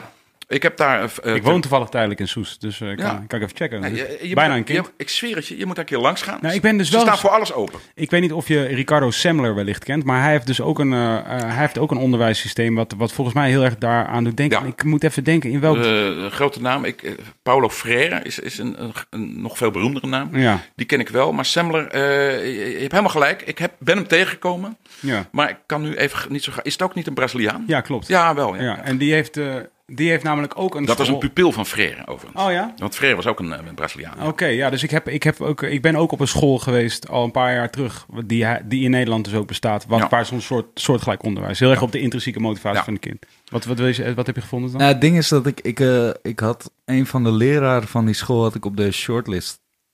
eh, op de lijst voor dit seizoen wilde haren gezet. Nou, dus ik kan gewoon daar even het, het, Ah, man. het, het tekstje van voorlezen. Nou? eventueel. Als dat zou lukken. Vertel, vertel eh, Twan. Yes, oké. Dat is echt revolutionair wat zij doen. Eh, Alex Rommens is dat. En Mhm. hij is eh, een van de initiatiefnemers van de Democratische School. En het uitgangspunt is dat de leerlingen op basis van hun natuurlijke nieuwsgierigheid eh, zelf bepalen wat ze leren. Ja. Op Maar dan de, ook demo- echt, op de Democratische School zijn geen klassen, maar is jong en oud. De school is er van 4 tot, eh, van 4 tot en met 21 jaar door elkaar. Geen lesrooster, geen toetsen. De meeste schoolverlaters gaan een beroepsopleiding doen en kunnen terugvallen op het staatsexamen. ja. Eh, er zijn geen leslokalen. De ruimtes zijn Het functioneel. staatsexamen is die 21 plus, toch? Eh, dat is die, hoe die wel eens wordt genoemd. Dat- Nee, iedereen mag daaraan meedoen volgens Ja. mij. Eh, ook heel veel volwassenen doen dat. Ja. Als ze hun ex- examen niet hebben gehaald, Ja, kan je staatsexamen doen. Ja, dat kan iedereen doen. Ja. Ook als je 80 bent. Ja, dat, maar die heet, die- volgens mij is dat niet, heet dat niet de 21 plus toets. Zo heet het. Ja, dat is voor, ja, Dat is wat anders. voor HBO is Ja. dat in ieder Oké. geval. Ehm, even kijken. De ruimtes zijn functioneel ingericht, zoals het lunchlokaal, het speellokaal, het ontdeklokaal en de werkplaats voor houtbewerking, schilderen en tekenen. Na binnenkomst besluiten de kinderen zelf wat ze gaan doen. Ja, precies. Knutselen, dansen op het podium of een spelletje memory. Ja. Om zo spelende wijs met bijvoorbeeld rekenen en lezen bezig te Oké, we get it. Nou, toevallig, want ik heb van de week heb ik aan iemand uitgelegd die dus niet wist wat een Montessori school was. En toen ik vertelde dat ik op Montessori school had gezeten, heb ik uitgelegd dat ik voor het grootste deel van mijn tijd op een, eh, op een basisschool inderdaad gewoon totaal zelf heb bedacht wat ik, eh, wat ik wilde doen. Zelfs op Montessori, oh, dat, dat ja, valt me mee. Ja, ik werd, daar, ik werd daar helemaal niet echt per se in Nee, het gareel gehouden. Nee. En ik was ook maar heel zelden in de klas te vinden. Ja. Want wij hadden best wel een toffe... Maar ik heb dus nu onlangs, want ik, ik, ben, ik ben geboren in Leusden. Daar heb je dus een Montessori school. Dat zie je vlakbij eh, Amersfoort. En, ehm, en nu, wat- mijn vader stuurde mij onlangs een linkje. Die zei van, hé, hey, wordt, wordt verbouwd. En het is nog de enige school in. Leusden met een... eh, ehm, eh, met een eigen gebouw. Alle, Ja. alle andere scholen zitten samen in een gebouw. En hij stuurde het natuurlijk naar mij van... Ja. moet, je, moet je niet daar eh, mijn, mijn zoontje op een gegeven moment? Maar toen zei ik weer van ja, maar is wel een hele witte school. Zeker zo. Ja. Ja. en ik ben heel blij dat ik, ik ben heel blij dat ik eh, ergens vroeg in mijn tienerjaren eh eh, hip-hop leuk begon te vinden en basketbal. Wat ertoe leidde dat ik uiteindelijk weer heel erg met kleur aan de gang ging. Het allerbelangrijkste experiment wat in Nederland zou kunnen gebeuren op dit gebied... is dat er in de Bijlmer, of voor that matter in Rotterdam, in, eh in Ja. eh, of zo... in een gekleurde buurt, of Kanaleiland in Utrecht... zo'n school gaat functioneren. Ja, precies. Want het aller, allerbelangrijkste, en dat heb ik gemerkt toen ik daar... het- Ik ben daar eh, voor onderzoek geweest, zelfs met een cameraploegje. We werden van harte welkom geheten. Er werd geen propaganda opgetuigd. Nou. Maar ik heb dan een paar uur door die school gelopen en met die kinderen gepraat. Tussen de zeven. Die, kwam, die kom je daar tegen. Die zitten daar te gamen en te klooien. En te, maar ook te rekenen en ook te lezen. En de, en de 17. En een jongen die inderdaad met dat staatsexamen bezig was. Het allergrootste verschil, want ik ben veel op scholen geweest, omdat ik ben vaak eh, gevraagd om voor te lezen, op voorlezen, ontbijten. En eh, ik heb nog wel eens op middelbare scholen vaak lezingjes gegeven over cabaret. Ik heb een keer in Dordrecht op een heel wit gymnasium twee, twee volle uren college gegeven over taalkunde, waar ze nog nooit van gehoord hadden. Hartstikke leuke dingen. Maar als, je een, als jij als volwassene, en iedereen hier kan dat getuigen, een school ingaat, word je in principe door die kinderen eh, ehm, toegeschreeuwd. Help. eh, ze gaan, nee, maar ze- als, zeker als ze met elkaar zijn. Hè, Ja. Het is alleen maar plaatsbepaling op de apenrots. Het Ja. is alleen maar Ja. vechten, duwen, rare dingen doen tegen de draad. Eh, meneer, uw gulp staat open. Nou ja, maar, kortom, wat wij ook deden. Ja, vroeger. ja, ik wou zeggen, een- ik was precies die jongen. een volwassene kan je niet serieus. Nou, daar moet je tegen in. Daar moet je raar in doen. Ja. Op die school niks. Nee. En dat is zelfs een beetje creepy, Ja. laat ik het eerlijk zeggen. Op die school kwamen al die kinderen van elke leeftijd, jongetjes, Ja. meisjes. En eh, nou, er zat een enkel gekleurd kind en dat was waarschijnlijk een adoptiekindje. Ja. Oké, zo gaat dat in Nederland op de witte scholen. Eh, en die, die waren allemaal volstrekt, ha- hadden zelfvertrouwen, spraken mij met je aan. Het kwam niet in hun hoofd op om mij met u aan te spreken. Ja. En wilde gewoon horen wat ik te vragen had. Eh, als ik hen wat vroeg, dan legden ze hun spel weg en gaven ze antwoord. En er was gewoon, die mensen, ze deden normaal. Omdat ze vanaf hun vierde jaar, als ze daar opkomen, hebben ze een wekelijkse vergadering in de kring. Vanaf hun vierde jaar worden zij als gelijkwaardige gesprekspartner beschouwd. En je moet het maar eens voor de grap opletten. Dan ga je zeker als je zelf kinderen krijgt, ga je dat meemaken. Eh, eh, 99% van de volwassenen, en dat is over de hele wereld, eh, daar zijn we Nederlanders niet speciaal in, ehm, benadert kinderen alsof ze een andere diersoort zijn. Alsof ze altijd eh, vertederend en beschermend of bestraffend of belonend. Het is altijd van hè? Altijd iets bijzonders. En als het pubers zijn, dan is het weer heel defensief. En dan is het van, eh, heb je wel dit? En eh, eh, wat wil je worden? En eh, alles wat ik. Ja. Maar nooit Als worden kinderen benaderd als gelijkwaardige gesprekspartners. En ik ben dat in mijn eigen leven als een soort experiment gaan uitvoeren. Waar ik ook kom, als ik kinderen tegenkom. Helaas is dat de laatste tijd niet zo vaak meer. Maar onlangs nog weer crickettrainingen. Ik benader ze onmiddellijk serieus. Ik ga niet op mijn hurken zitten. Ik ga ook niet op een podium staan. Ik praat tegen ze zoals ik tegen jou praat. En dat duurt het meestal een minuut of vijf voor ze dat doorhebben. En dan veranderen ze als een blad aan de boom. En ik krijg zelfs nu van die kindertjes op, eh, op rood en wit, op mijn cricketclub, krijg ik van de ouders te horen: wat doe jij met die kinderen? Wat is er? Want ze zijn zo enthousiast, ze vinden het zo leuk. En ze komen met allemaal verhalen. Ja, ik laat ze gewoon helemaal in hun waarde. 100%. En op een gegeven moment, als we oefeningen gaan doen en er moet gewerkt worden en eh, ze zijn eh, irritant, omdat ze nog steeds dat apen-kindergedrag vertonen, wat ze ergens anders leren. Eh, omdat ze natuurlijk niet elke dag in dit schoolsysteem gaan. Maar dan, dan gaan ze weer vechten en weer klooien en weer elkaar. En dan pak ik er in zijn nek en dan ben ik streng. Dan ben ik gewoon een ouderwetse leraar. Want er moet wel een soort orde zijn. Maar orde is veel makkelijker. Het- nu komen we gewoon op China. China moet een gigantisch politieapparaat op de been houden om die arme mensen eronder te houden. Terwijl als China gewoon, net als in Taiwan of Japan, de boel open zou gooien, dan regelt het zich vanzelf. Ja, ben je daarvan overtuigd? Absoluut, natuurlijk. Maar ze zijn doodsbang. Want wat ik wel eens denk, en ik ben, ik ben, gra- ben graag een eh, opt- optimist. En ik denk ook dat ik een optimist ben. Ik geloof namelijk, ik- heb het gevoel dat we eh, over de hol, dan gaan we de goede kant op. Dat idee heb ik. Toch maar, wel? Dat denk ik. Nou- maar misschien moet ik ook wel, want ik, eh, Ik, ben, ik ga ben nog een tijdje. Pessimistischer. Ja, en, ehm, eh, eh, maar wat ik dan wel denk is van als je bijvoorbeeld, eh, ehm, als je het hebt over bijvoorbeeld bio-industrie, even als een, eh, als een eh, analogie voor, Mhm. eh, voor waar we het nu over hebben. En, ehm, en je zou zeggen van nou eigenlijk de meest natuurlijke manier is dat we gewoon allemaal weer leren om een eigen, onze eigen dieren te vangen als het ware. Ja, nou, niet vangen. Het, het, het domesticeren van dieren, daar, daar komen we niet meer Oké, vanaf. oké. Dat- dat stel dat we dat allemaal zelf zouden doen. Dan, dat, dat redden we al niet meer op deze wereld. Daar is niet meer genoeg ruimte voor. En dus het, het, het schoolsysteem, en dat is dus iets waar ik het niet mee eens ben. Alleen de oplossing weet ik niet of het...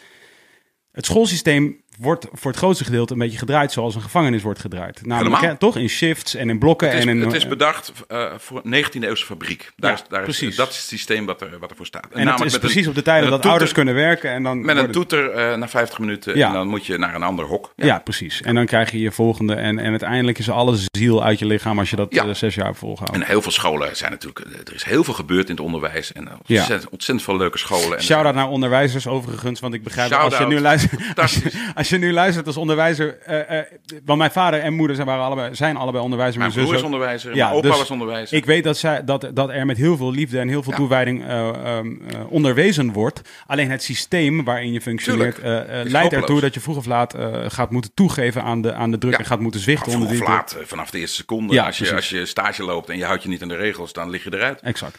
Maar, Maar- is er genoeg ruimte voor, voor Nee. zo'n schoolsysteem? Kun, kunnen er nee. 17 miljoen mensen naar zo'n school? Jawel, makkelijk. Als, als we maar willen.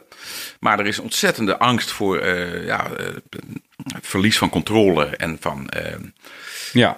anarchie. En ik, ik, ik, heb dit, deze, al deze dingen een tijd lang aan de borreltafel aangekaart. Net zoals in 2008 had ik dat met, met China. Dat is een beetje peilen. Toen kwam ik achter wonderlijke dingen. Namelijk dat mensen, heel veel zeer hoogopgeleide, redelijke mensen dachten dat omdat China inmiddels moderne steden en wolkenkrabbers heeft, dat het ook een democratie was. Dachten ze echt. Ik zei ja, maar dan moet je een keer even iets lezen over China. Het is geen democratie, niet in, not in any way. Zo is hetzelfde als je dit aan de borreltafel aankaart over het onderwijs. Dan gaan mensen die daar verder helemaal geen belang bij hebben, die niet in het onderwijs werken, of die, maar vaak wel kinderen hebben, die gaan gigantisch in de verdediging. Ik zat bij Jinek aan tafel. En eh, toen was ik net heel enthousiast bezig met mijn voorstelling. Die heet De Oplossing. En ik dacht toen nog dat die helemaal over onderwijs zou gaan. Dat pakte later anders uit. Ik was heel enthousiast. Ik zat daarnaast de rector van het Vathorst College hier in Amersfoort. Die ook eh, zeer voor- vooruitstrevende ideeën hebben. Die al- kinderen al veel meer vrijheid en verantwoordelijkheid geven dan gebruikelijk is op middelbare school. Ehm, maar ook een, neem ik aan, tamelijk witte privilege eh, school, dat wel. Ehm, en ik hou daar mijn pleidooi. En Tom Egbers zat er ook aan tafel voor heel iets anders. En die vroeg eh, na afloop, eh, of aan het eind van die discussie, nog, nog in beeld. Het enige wat hij erop terug had was: Ja, maar Erik, leren ze dan nog wel waar Stadskanaal ligt? En ik vond het fenomenaal. Als ik over dit onderwerp ooit een boekje ga schrijven, dan noem ik het Stadskanaal. leren ze nog wel waar het Stadskanaal ligt. Dat is namelijk de grootste angst van mijn generatie. En zelfs wel jonger, en maar zeker ouder. Ja. Namelijk, wat wij vroeger leerden, Ja, ja, is belangrijk. daar gaat het om. Ja, ja. En in godsnaam, als die kinderen dat niet meer leren, wat moeten ze dan doen? Ja, ja. Hoe komen ze dan nog in Hoe Stadskanaal? komen ze dan in Stadskanaal? Ja. Terwijl het, het, het grootste voorbeeld van alle grote pedagogen Ja, uit de geschiedenis... en die zijn allemaal tegen het 19e eeuwse westerse schoolsysteem... Allemaal, alle grote pedagogen. Er is er niet één man van betekenis of vrouw van betekenis die dit verdedigt. Maar gek genoeg gaat het gewoon door, het systeem. Maar allemaal eh, eh, zeggen ze, een kind leert de meest ongelofelijke dingen tot zijn vierde jaar. Ja. Het leert eh, sociaal omgaan met anderen. Het leert eh, taal. Nou, dat is iets, iets, iets. Iets magisch. Daar zijn we nog steeds. eh, Ja. Dat gaat nog de 500 jaar duren. Overigens, tip: je moet Lisbeth Koenen uitnodigen, taalkundige. Fenomenaal mens die ook dit soort dingen zo leuk kan vertellen. Cool. Kortom, ze leren lopen, kruipen, vechten, eten, drinken. Zonder één instructie. Ja. Ja, je doet het voor en je bent als ouder, eh, je beschermt ze natuurlijk. Maar dat kunnen kinderen allemaal. Vervolgens zijn ze vier. Zet je op een stoeltje. Zeg je, nou moet je knippen. Eh, dan gaat er een bel. Nou moet je gimmen. Eh, dan gaat er een bel. Nou moet je letters leren. En die kinderen, ja, die weten niet beter. Die zitten in die groep en die gaan zich daar maar voegen. En eh, tegen de tijd dat ze een jaar of tien zijn, zijn ze doodziek van die hele school. Allemaal. Zonder uitzondering. De een eh, verpakt het voor zichzelf wat vrolijker dan de ander. Een heleboel kinderen zijn depressief. Eh, eh, de helft van de kinderen kan net niet meekomen omdat ze het gemiddelde niet halen. En de andere helft, eh, nou laten we zeggen een derde, een derde. een derde is te slim en verveelt zich dood. Het is allemaal afgestemd op de, precies de middengroep voor wie het allemaal, ja, waar de juffen ook uit voortkomen en de meesters ook. Want het zijn ook allemaal, allemaal keurige middenmensen. En echt spannende, rare, experimentele, afwijkende, gevaarlijke dingen worden er natuurlijk niet gedaan op school. Want eh, ja, dan gaan de ouders klagen. En het, het is vooralsnog, lijkt mij, nu een onoplosbaar probleem. Met name omdat de ouders zo ontzettend conservatief zijn. Ze zijn heel bang, dat komt weer door ons maatschappelijke systeem. Dat als je niet op de goede school, niet in de goede buurt, niet met het goede salaris, eh, eh, dan raak je achter. Ja. En eh, daar betrap ik mezelf ook op. Je zit constant je kinderen van, hebben ze een goede partner? Gaan ze het goed? Ja, ja, ze Waar gaan ze wonen? Eh, ik heb zelf natuurlijk voor een huisje gezorgd, want mijn dochter is actrice en ja. kan het anders zelf niet betalen. Weet je, je zit altijd jezelf te beschermen. Maar als er, als er door, door echte idealisten met vakkennis scholen zouden worden opgericht in alle grote steden die meer aan dit soort idealen voldoen, en daar kan je uitgebreid over discussiëren hoe dat precies moet. Maar waar vrijer is, eh, het lespakket eh, veel minder standaard. Waar kinderen. eh, kijk, het maakt geen zak uit of een kind leert lezen als het drie is, wat best veel kinderen kunnen, of acht. Nee.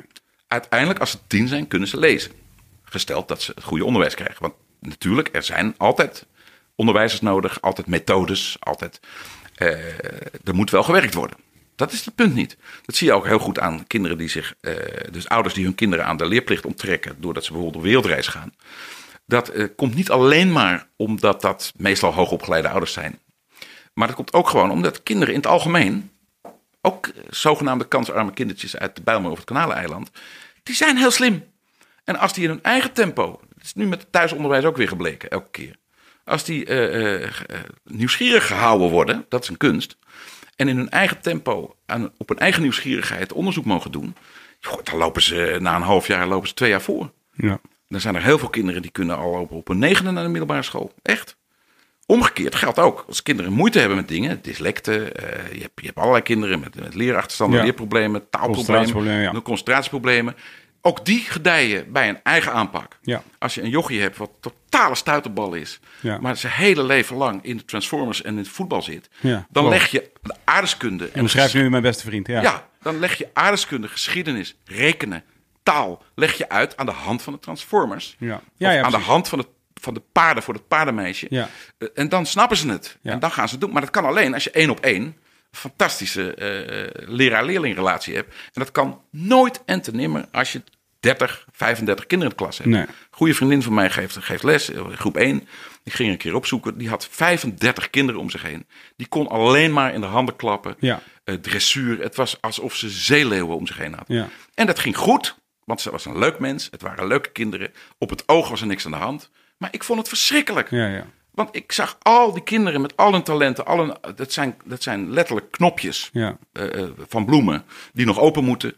En die werden allemaal in die mal geperst. Want als er één of twee uit zouden springen, die zouden wegrennen of die zouden wat anders gaan doen, ja, dan gaat het hele systeem naar de kloten. Ik zag toevallig een eh, moderne filosoof, eh, Will Smith. Je kunt hem ook kennen als de Fresh Prince of Bel-Air. Zag ik... eh, Ja, de bekende filosoof Will Smith. Ja, die zag, ik, die zag ik op Instagram zeggen dat hij, hij legde het uit met kinderen opvoeden. Zei hij van, het is, ik weet niet meer precies wat de Engelse proverb was of de, of de, de saying, maar hij De zei, ja.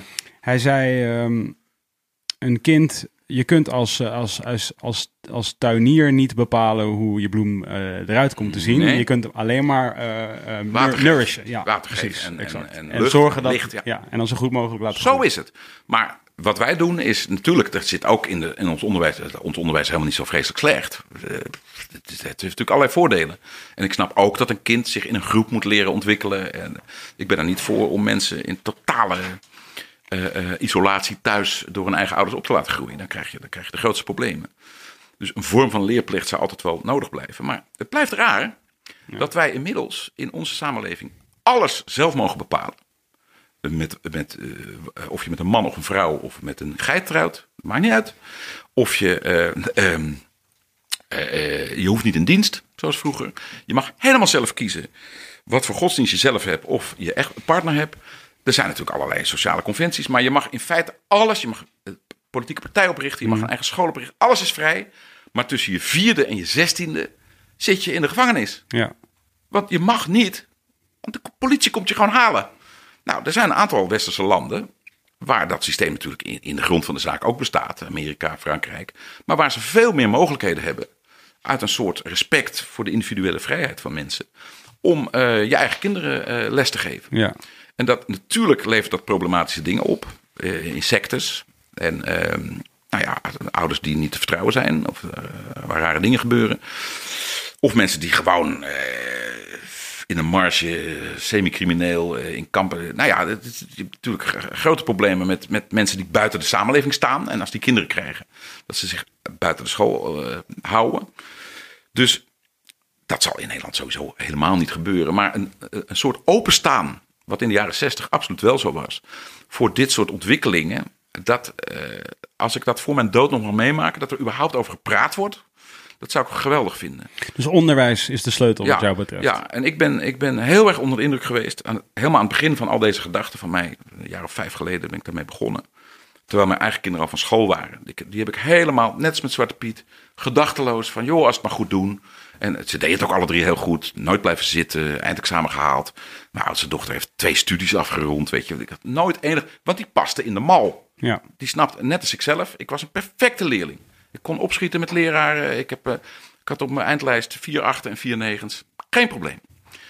Maar er zijn een heleboel kinderen die dat niet hebben. Ja. En die heb ik om me heen weg zien vallen en, en ellende zien hebben. En je leest er verhalen over, boeken over.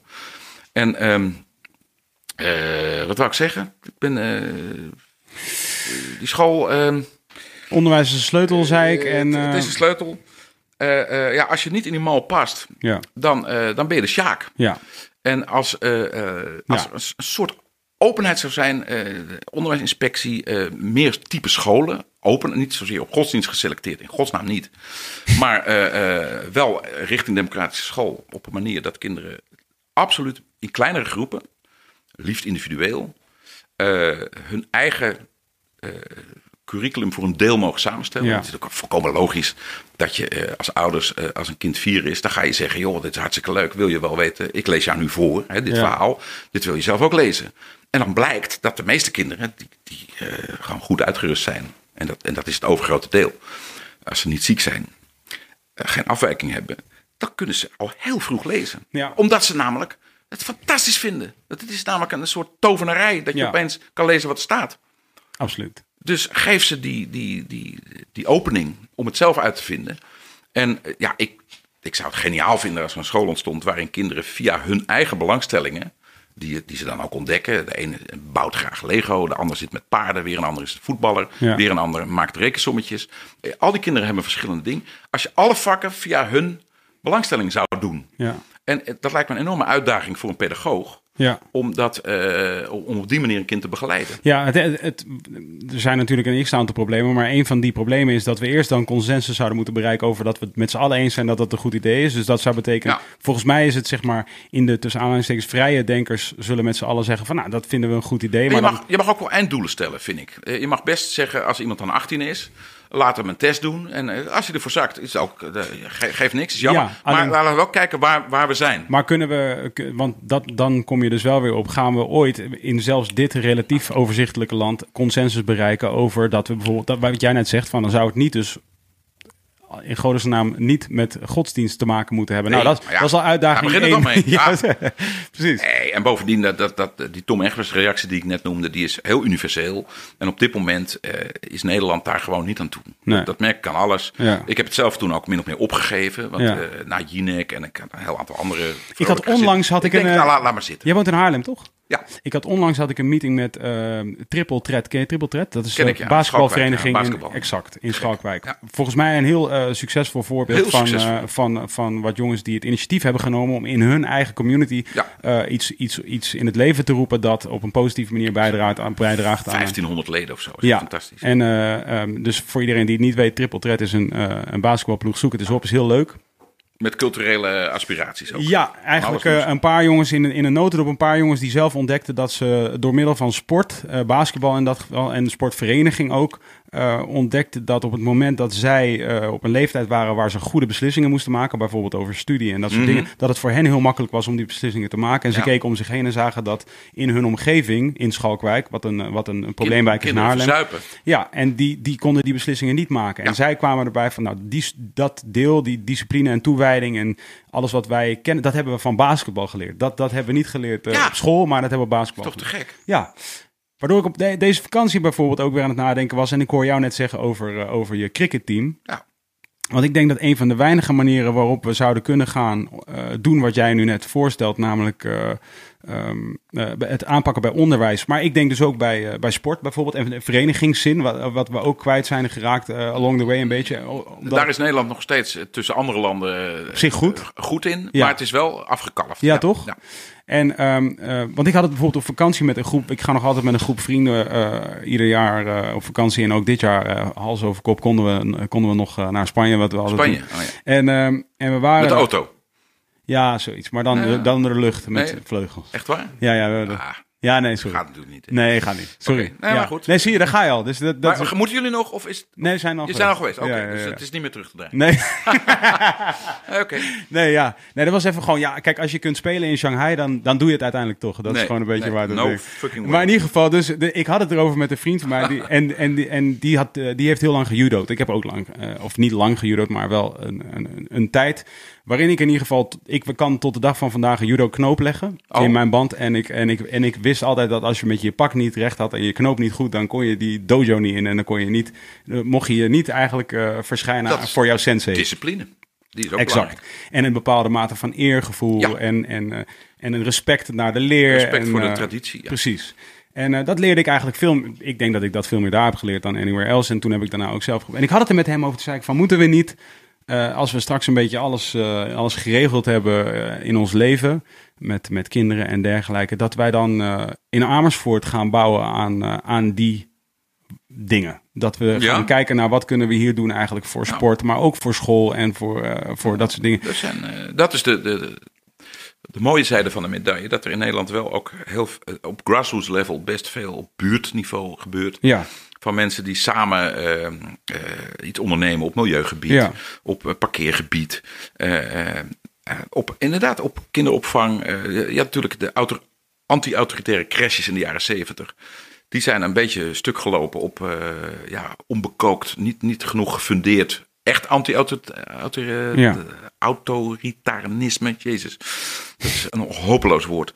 Maar als je kinderen eh, eh, totaal vrij laat en niks meegeeft... en, ze, en, en onverschillig bent Ja. en ze gewoon hun gang laat gaan... ja, dan hebben ze een probleem. Dat, Ja. is, dat is kut. Dus je moet wel degelijk eh, er zijn... en ze voorbeelden geven en ze sturen en ze, en ze helpen... ja. Maar eh, ja, als vriend en als gelijkwaardige. En dat soort eh, initiatieven zouden, eerlijk gezegd, het is nog steeds, de Nederlandse wet biedt wel heel goede mogelijkheden om een school te stichten. ja. Maar ik moet zeggen, die mensen van de democratische school vertelden mij dat ze dus in het begin ontzettende last hebben gehad van rechtszaken. Omdat zij één ding niet wilden doen. Zij wilden niet eh, vallen onder eh, de overheid qua normen voor de eind, eindtermen. Ja. Daar, uiteindelijk hebben ze een compromis gesloten dat ze dus mee mogen doen aan het staatsexamen. Maar dat, de rechter heeft ze uiteindelijk gelijk gegeven. Maar dat was een groot punt. Dat ze zich dus niet. eh, eh, wat, ze, wat ze niet wilden is betaald worden door de overheid. Op het moment dat de, eh, alle scholen die je sticht, die krijgen gewoon subsidie. Daar hebben ze recht op. Maar dan moet je ook houden aan de regels van de overheid. En zij zeiden nee. Dat is nou net wat we niet Ja, willen. ja. Wij, Dat willen, gaat niet, hè? wij willen geen groepen met klassen met leeftijdsgenootjes. De leeftijden moeten door elkaar. Dat is heel belangrijk. Zo is de mensheid ooit groot geworden, 160.000 jaar lang. Met kinderen, pubers, oude mensen, jonge mensen, iedereen door elkaar. Zo horen wij te leven. En niet met, met, eh, eerst met vierjarigen, jaar erop vijf, jaar erop zes, allemaal in dezelfde groep. Want dan ga je dus dat apenrotsgedrag krijgen. Het eindeloze om elkaar heen. Eh, Mijn broer heeft onlangs eh, een jaar lesgegeven op het VMBO. Hij zegt, dat zijn allemaal leuke, individueel leuke, talentvolle kinderen. Jongens, meisjes, zeer gekleurd. Allemaal niet een punt. Maar zet ze bij elkaar in de klas. Hopeloos. Eén grote teringzooi. Vanaf het moment dat ze 's ochtends van een scooter stappen, zijn ze alleen maar bezig elkaar de maat te nemen. Meisjes af te pakken, jongens af te pakken. Te zeiken, te etteren, te eikelen. eh, slachtoffer te zijn van hun, van hun eh, gescheiden ouders. Noem het maar op. Omdat ze nooit persoonlijk serieus worden bejegend. Dus hij zegt: het is een. Het is een hopeloze taak. Ja. Om dat, eh, daar had hij er 30 in een klas, eh, 16-jarige pubers met petjes en met telefoontjes. Eh, daar is Nederland berucht om. Want op die manier kan het niet werken. Ja. Net zoals we inmiddels weten dat de gevangenis niet werkt. Stop ze allemaal bij elkaar en het worden alleen maar drie dubbele criminelen. Ja. Het werkt niet. En het is vertoond hoe het wel moet. In Noorwegen heeft zijn gevangenissysteem veranderd totaal. Eh, eh, eh, Finland heeft zijn schoolsysteem veranderd totaal. We weten hoe het moet. Maar we hebben er geen tijd voor. We hebben er geen zin in. We, eh, het moet zoals wij het vroeger eh, hadden gez- gezien. Mensen in Nederland zijn eigenlijk, blijkt achter eh, nu toch wel heel erg conservatief op veel vl- vlakken. Wij, wij vinden onszelf heel progressief. Ja. Vanuit ja, mijn jeugd, de jaren 60, jaren 70. Maar Nederland is, zie, zie ook dat we helemaal onderaan staan met renewable energy. Echt helemaal onderaan. 7,6 procent. En het gemiddelde Europese is 18,5 procent. Het is echt beestachtig. We zijn op bijna geen enkel gebied meer leidend. En eh, het verdient wel eh, aandacht dat we eens een keer reëel naar onszelf gaan kijken, denk ik. En onszelf in perspectief zien, eh, zien waar we het niet goed in doen. En de, dus de oplossing is in feite een, een eh, ABCD, CBA ABCD, eh, rijmschema. BA. Dus beginnen we bij de A, jonge leeftijd, en dan, Ja. dan die, dat rijmt dan weer helemaal achterin. Dat ruimt achterin. Ja. Ja, het zou, ik, ik zou daar echt van dromen, maar ehm, ja, het is, het is ver weg. En het is ook, eh, ik moet ook reëel zijn in eh, wat, je, wat je kan doen, wat je kan. Ik, ik was heel erg onder de indruk. eh, misschien is dat wel een oplossing om, om om een goed boek te schrijven. Ik was enorm onder de indruk, echt geïnspireerd aan het begin van deze hele onderneming door Guus Kuijer. Die heeft geschreven Het, het geminachte kind. Ik was net de Bijbel voor ongelovigen van. Ja, oh, ook fantastisch. Maar het geminachte kind heeft hij in 1978 geschreven. Toen was hij zelf 6, 27. Hij was onderwijzer. Hij was gedesillusioneerd. Want hij had enorme idealen. En de Pabo was heel links toen en heel eh, progressief. En toen kwam hij op die school. En toen zei de directeur gewoon: eh, Nou, eh, bek dicht. En je moet les geven. En anders worden de ouders boos.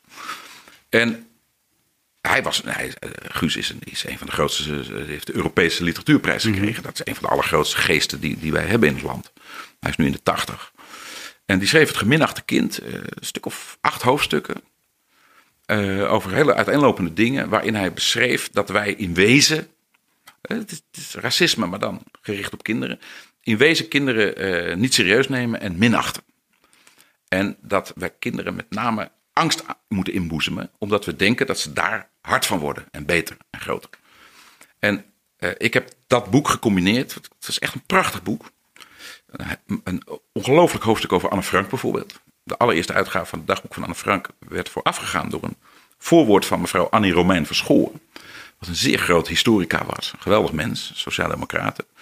En dat stuk, dat, die inleiding van haar tot de eerste druk, was van A tot Z neerbuigend tegenover dat meisje. Die het toch zo leuk deed en zo lief. En eh, ongelooflijk dat ze dat toch allemaal, allemaal maar kon, dat kind van 14. En nooit één seconde werd zij genomen voor wat ze was. Namelijk een onder de allerhoogste denkbare druk in één jaar volwassen geworden superschrijfster. En dat had Annie Romein Verschoor kunnen zien, maar door haar hè, Bril, zoals, gekleurde, zoals, ja. zoals ik Zwarte Piet niet heb kunnen zien, kon zij dat niet zien. Maar dan is het geweldig dat iemand als Guus Kuijer, 30 jaar later, dat alsnog analyseert. En duidelijk maakt van, het is niet een lieve oude dame, die Annie Romein Verschoor. Zij, zij is eh, heel erg patronizing tegenover Ja. Anne Frank. En eh, dat verhaal eh, van eh, Guus Kuijer, dat, ehm, ja, dat hebben we gecombineerd met, met een paar hele moderne eh, pedagogen. Onder andere Sir Ken Robinson. Dat is een Brit die fantastische TEDx speeches heeft gehouden.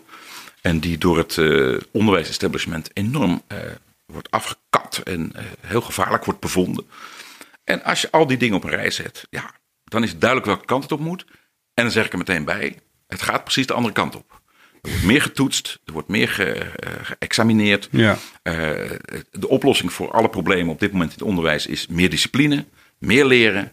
Eh, hè, laatst weer een, een enorm stuk van een, een Turkse directeur van een mathematisch instituut, een vaag instituut, die een woedend pleidooi houdt voor discipline en Ja. door de hoepel springen en houd je bek. En ze moeten gewoon weer leren dat twee keer twee vier is. En die kreeg een bijval zeg van mensen die ik hoog heb zitten. Ja, ja. Van ja, natuurlijk, eh, eh, al die anarchie in het onderwijs. En eh, dat, de, natuurlijk, er is niet genoeg geld. Het is allemaal best. Maar ze moeten gewoon weer back to the basics. Leren waar Stadskanaal ligt. Nou, dat is precies waarmee je kinderen gek maakt, woedend maakt. tot waanzin drijft. Ja. En van vervolgstudies weghoudt. Want ze raken gefrustreerd. Ze raken angstig. ja. Eh, ze moeten alleen maar door een hoepel springen. En, het is, eh, en kinderen zijn veel meer waard dan dat. Kinderen zijn fenomenaal. Ik ben nu de Kleine Prins aan het vertalen. Le Petit Prins. Ja, ja. Daar zit in de notendop alles in wat je moet weten over het kind in ons. En het feit dat we, dat we die moeten blijven eh, waarderen. Toevallig onlangs nog weer een keertje gelezen, waar niet het boek gelezen, maar wel weer een keer gelezen waar het over ging. Omdat ik in een, moest denken aan de kaft. Ook een toffe, hele mooie... Prachtige ja, tekening mooie van hemzelf, tekening, ja. Exupéry zelf. En daar moest ik aan denken. Hmm. Maar ehm, Het maffe is dus, ik heb dat als voorbeeld gegeven een keer op een onderwijscongres. Dat, dat boek is het meest vertaalde boek ja, na de Bijbel. ja, Er zijn inmiddels een kleine 400 vertalingen van in talen en dialecten. Dat is onnoemelijk veel. Er is geen grote schrijver die zoveel vertaald is. Eh, en dus alle culturen waarderen dat verhaal. Maar de kern van het verhaal, namelijk dat je kinderen serieus moet nemen en dat je eh, dat de, de denkwijze van grote mensen, zoals ze het noemen, eh, de, le, le- ja, even kwijt hoe het in het Frans ook alweer was, de adult in ieder geval, de adults, eh, dat die een gevaar opleveren. ja, En dat je, dat je moet blijven denken, creatief en, en eh, naïef en open en nieuwsgierig. En door blijven vragen. Echt kritisch vragen. Niet, niet nep kritisch, echt kritisch vragen. Alles bevragen. En, eh, maar dat eh, wordt nergens op de wereld gepraktiseerd. Ah, hier en daar in een gemeenschapje, democratische school, Finland. Eh, in Amerika zijn een paar eh, fantastische scholen. In Engeland zijn een paar fantastische scholen. Er zijn overal experimenten. Maar iedereen vindt het verhaal prachtig. Maar wat het verhaal eigenlijk zegt, no way. Ja. Gaan we niet doen, want we moeten de hele maatschappij ondersteboven. Want we moeten toch verdorie om negen uur naar ons werk kunnen. En die kutkinderen die moeten wel gestald worden. Dat is uiteindelijk het grootste probleem. Ze moeten gestald. In grote groepen, want het mag ook niet te veel kosten. En dat is heel ach- achteraf eh, best ernstig. En ook daar ben ik blind en vrolijk in meegegaan. Omdat ik namelijk dat schoolsysteem prima eh, aankon. En, Ja. ik- en mijn kinderen ook. Wij hebben geen probleem. Wij waren wit, wij waren slim, wij waren succesvol. Eh, maar je moet het met z'n allen doen. Als er, als er zeg maar voor jou een soort tipping point is geweest waarin jij ontdekte dat je dus iets nog niet zag wat je nu wel ziet. Eh, en eh, je, je zei zelf ook van, nou, toen werd ik wakker op dat specifieke punt. Ehm, denk je dat er voor altijd dingen zullen zijn voor jou, waar, die je, Ja. waar je opnieuw zult, ontde- zult Ja. ontdekken van, oh, maar toen ik toen bij Wilde Haren de podcast had, Ja. zei ik ook een paar dingen die Ja. ik... Nou ja, eh, ik mag aannemen. Kijk, ik nader nu de 60. Dus een aantal dingen heb je nu van zo'n grote afstand bekeken. Dat, dat, en je ziet ook de grote lijnen dan, je ziet de grote ontwikkelingen. Dat heb ik ook altijd zeer bewonderd in Freek de Jonge. Die, die, die lag twintig jaar voor, zeg maar. En die heeft mij dat altijd voorgespeld. Dat hij elke keer weer veranderde. En op een gegeven moment ging hij zelfs de democratie in twijfel trekken. En dat vond ik eigenlijk heel dapper. Ja. Want het was helemaal niet, toen helemaal geen prettig idee, Ja. twintig jaar geleden. Maar Freek zei dat gewoon. Van ja, als je de democratie zijn gang laat gaan, dan komt eh, de firma Gubbels aan de macht. Nou, het is grappig dat je dit zegt, want dus mijn, eh, mijn collega Kees de Koning, die, eh, die, die je dus kent, die zegt, maar, die zegt ook altijd tegen mij van, nou, ik vind dat de dictatuur niet een hele eerlijke kans heeft gekregen nog. Ja, nou, daar, eh, in, in Nederland misschien niet. Nee, Maar hij kan toch niet beweren dat er op de wereld... eh, nee daar eh, hebben ze kansen gekregen. Ja. Goeie genade. Nee, maar de... de eh, ik Maar misschien is Nederland ook- wel het land waar het moet Ja. Maar ook andere grote lijnen. Maar ja, de grootste lijnen van ons samenleven. Kijk, de, de, de grootste problemen die we, die we domweg hebben.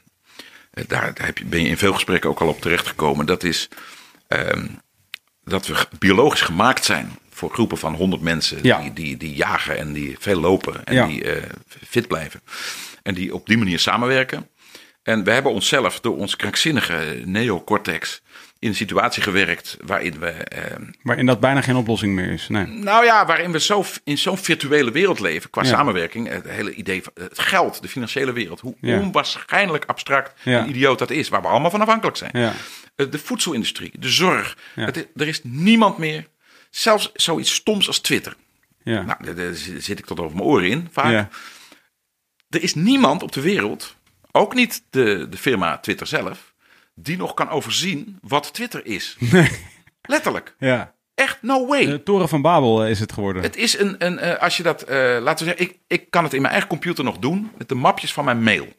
Dus die heb ik allemaal in takjes en boompjes. Nou, dat heeft iedereen denk ik wel eens gedaan, zoals je vroeger schreef. Erik van Muiswinkel, Haarlem, Nederland, Noord-Holland, Haarlem, Noord-Holland, Nederland, Europa, wereld, heelal. Ja. Zonnestelsel, heelal. Zo kan je ook alle boompjes, alle mapjes uit je mailarchief openen. En toen had ik inderdaad iets van, eh, eh, nou, ik denk, het staat er zelfs ergens, ik geloof iets van, van 12.000 mapjes. met mijn hele leven erin. Ja. Nou, vond ik leuk om een keer te zien. Daarna heb je weer 10 minuten nodig om ze allemaal dicht te maken. Twitter is 85.000 keer zo ingewikkeld. Ja. Dus niemand weet wie erin zit, wie op wat moment, wie er met wie eh, eh, in- interfereert. Waarom iets opeens trending wordt en iets anders niet. Jij hebt eh, mijn fragmentje van eh, M eh, twee weken, of nou, een kleine maand geleden, ik geloof op Insta gezet, waar je een heleboel volgers hebt. Ik heb niets gemerkt van het domme feit dat heel jong en deels gekleurd Nederland dat gezien heeft, Ja. daar enthousiast over was. Mijn eigen dochters belden me op. Zeggen, wat heb jij nou gedaan? Wat is er gebeurd? ik zeg, nou kijk, dat fragmentje, maar ja, dat hebben we gezien. Maar waar, waar- waar was je daar dan? Want ze wisten helemaal niet dat ik daar was. Ik was daar om Aad van de Heuvel te herdenken. ja. En dat hebben we ook gedaan, met, met, de drieën, met z'n drieën. Maar ik zat daar toevallig en ik ergerde me dood aan Sander Jansen. Die daar voor de zoveel duizendste keer eh, zat te zeggen dat de toon van het debat hem niet beviel. Omdat hij niet voor racist wenste uitgemaakt te worden. Ik zei, daar gaat het helemaal niet om. Ja. Dus, nou, ik zeg dat anderhalve minuut. Toen zag ik aan Margriet dat ze er eh, dat ze helemaal niet op gerekend had. En er schoon genoeg van. Dus Ja. oké, klaar. Jij zet dat op jouw Insta. Niet eens op Twitter, maar op Insta. Ja. Het gaat Facebook op, waar ik ook geen lid van ben. Want dat vind ik een criminele organisatie. Ha- Heb ik gelijk in gekregen. Van het begin af aan gedacht, daar ga ik niet op. Alleen op Twitter. En eh, vervolgens ziet de halve wereld het. Dus er zijn mechanismen gaande Ja. op die social media die niemand kan beheersen. ja. En, eh, Je denkt er bijna aan een het- soort godentiteit, hè? Het, al, het ja, algoritme. Nou ja, het algoritme. Ja, nou ja het algoritme is, is natuurlijk daar de, de alfa en omega van. Ja. En het algoritme is, eh, is zeer problematisch. En er zijn gelukkig. Ik ben uiteindelijk heel optimistisch over het menselijk vermogen, eh, menselijke veerkracht, menselijke strijdlust. En er zijn zat boeken met geweldige analyses van hoe, dat, hoe je dat wel moet kunnen controleren. En waarom overheden op een gegeven moment toch wetten moeten maken. Eh dat klinkt heel bot, maar toch eh, eh, bijvoorbeeld die anonimiteit opheffen Ja. op, op Twitter, ik noem maar eens wat. Uiteindelijk moet iedereen zich aan die regels houden, anders word je er gewoon uitgeflikkerd. Net zoals adverteerders kunnen stoppen met adverteren, omdat ze het- Niet eens zijn met de content. Het gelul met, van eh Johan Derksen niet meer pikken. Ja. Dat, is- dat zijn hele recht toe, recht aan dingen. Want uiteindelijk moet, het, moet de menselijke maat het oplossen. Ja. Maar er zijn een aantal eh, netwerken inmiddels over de hele wereld heen gespannen. Ja, die werkelijk met geen mogelijkheid, ook staatslieden, vergeet het. Dat blijkt ook vaak uit, uit commentaren van, weet ik veel, van Johnson of van Rutte. Of van, ze lopen natuurlijk altijd gewoon eigenlijk al drie jaar achter. En dat is wel een, eh, dat kan ontsporen. Dat is linker soep. Maar uiteindelijk eh, komt het altijd weer bij mensen terecht.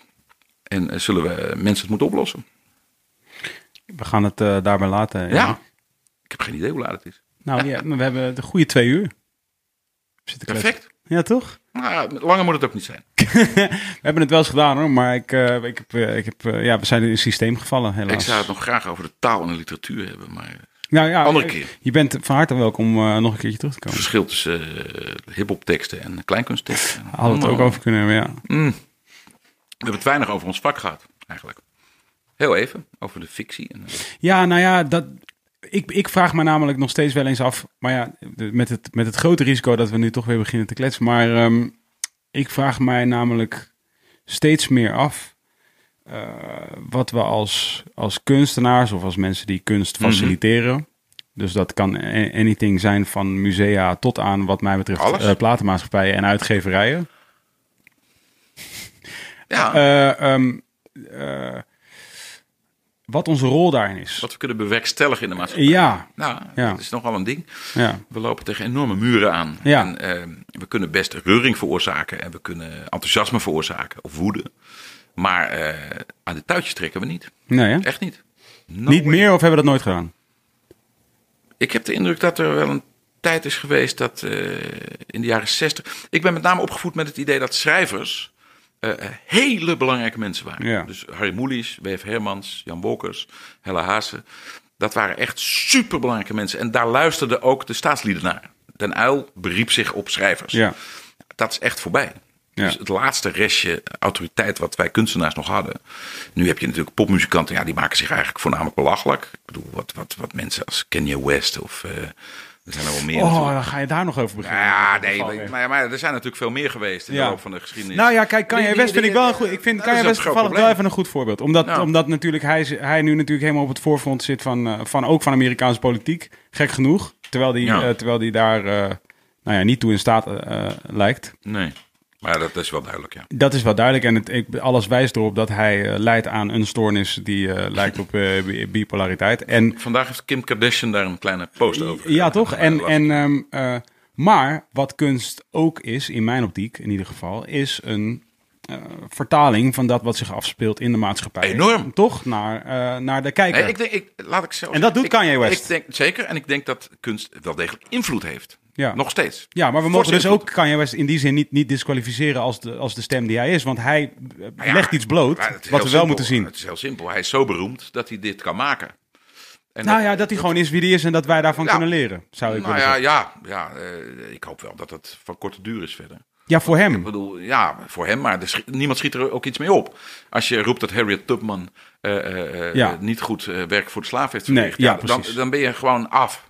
Ja, ja, maar als vervolgens over jou gezegd kan worden van ja, maar hij leidt sinds, eh, weet je, hij, één, hij is een zwarte man in Amerika. Daarover kunnen we inmiddels vaststellen dat dat met uitdagingen komt. Ja, hallo, maar dat eh, eh, ontslaat je ik- Nee, nee, nee, nee, geen excuus. Maar dat, geen enkel excuus, Toch, nee. maar een x-aantal, een x-aantal factoren die Ja. zouden kunnen leiden tot een, tot, een, tot een cocktail in zijn geval. Grote bekendheid is Ja. er eentje. Dat Ja. kan ook soms je niet in de... eh, eh, ehm, ja, Ik snap overigens niet precies wat daar aan de hand is, hoor, waarom hij dit doet en, en wie- de mensen om hem Nou ja, zijn. hij lijkt gewoon niet meer helemaal honderd. Eh, hij is niet bij hem honderd. Maar eh, een veel ernstiger geval van de zwarte man in Amerika, die gigantische invloed heeft gehad, heel positief, was eh, Bill Cosby. Mhm. Ja, Godverdomme. ja. Daar moet je eens een keer een eh, studie over publiceren. Want Ja. wat, wat daar gebeurd is, psychologisch ook. Wat Ja. met de zwarte bevolking in Amerika, met de witte bevolking, die, die al zijn hoop op hem gevestigd had. Dat het zo man blijkt geweest te zijn. Ja. En dat hij zelf niks toegeeft. Nee. En gewoon keihard doorgaat Ja. in de gevangenis. Met te zeggen, "Bah, bah, bah." Ja. een rolmodel voor al die comedians, ook Ja. in mijn vak. Drama. Drama. Maar goed, eh, ik ga binnenkort op vakantie naar Noorwegen. Daar hadden we die heer Breivik. Hoe ga je daarheen dan? Eh, met de auto. Oh. En de boot. Wel een hele vieze boot. ja, ik wou zeggen. Denk- Dus... ja, denk ik wel. Zo'n ferry. zo'n Nee, ferry. ik voel me wel beter nu. Ja, ja, ja. ja. Ah, dus je wordt een eh, very important guest. Ja, ik, ja very, very important. ik ben nog nooit in Noorwegen geweest. Ja. Eh, ik wil het zien. Maar eh, dat is een, een heel vredelievend land. Maar daar hebben ze eigenlijk... Ja, Van oudsher niet. Ik heb een paar series gezien. ja ik ook. Ja, de, Ja. de Vikings. Ja. Nee. Maar sinds, de, zeg maar de Sinds ze 20e het toen allemaal geregeld hebben? Ja, zijn ze, zijn ze heel beschaafd. Het is Ja. ook lekker makkelijk als je op eh, de 80 miljard, eh, wat zeg ik, 8000 miljard eh, euro aan olie zit. Ah. En je bent met 5 miljoen mensen Ah, in een land ja. wat 12 keer zo groot is. Dat is altijd een beetje mijn beef dus met, met vrije denkers in het Westen. Met alle Lekker respect. makkelijk. Ja, Ja, tuurlijk. Ja. Ja. Ga maar. zoveel tijd gehad. Ga Malawi maar Zo'n Hans Steeuwen grap, hè trouwens. Ja, Meer ja. tijd om te oefenen. Ja, meer tijd om te. Ja. Nee, ga Malawi maar eens eh, erbovenop helpen. Ja. Dat is even wat anders. Maar Noorwegen, eh, in, de, in die zin dus heel eh, kalm en gevaarloos en rustig en eh, beschaafd. Ja. En daar staat dan zo'n Breivik op. Ja, Die toch zich- ineens eentje. rechtstreeks beroept op Wilders. Ja. En die een, een ideologie vertegenwoordigt die zeer, zeer, zeer gevaarlijk is. En die Noren die zijn er nog niet van bekomen. Vandaag is namelijk precies de dag dat dat eh, negen jaar geleden is gebeurd. Oh, is dat zo, ja? 22 juli. Ik was toen in Spanje en eh, ik heb dat toen op televisie gezien. Verschrikkelijk. Echt gruwelijk. Ik ga naar het play. Ja, oké, dit was hem ook. Dankjewel, Erik. Dankjewel, Finn. Dankjewel. Ja, maar je koptelefoon, je koptelefoon. Eh dankjewel, Twan. En eh dank jullie wel allemaal. Wilde Haren Podcast. We out. Peace. Hier zo links. Ja, hier zo.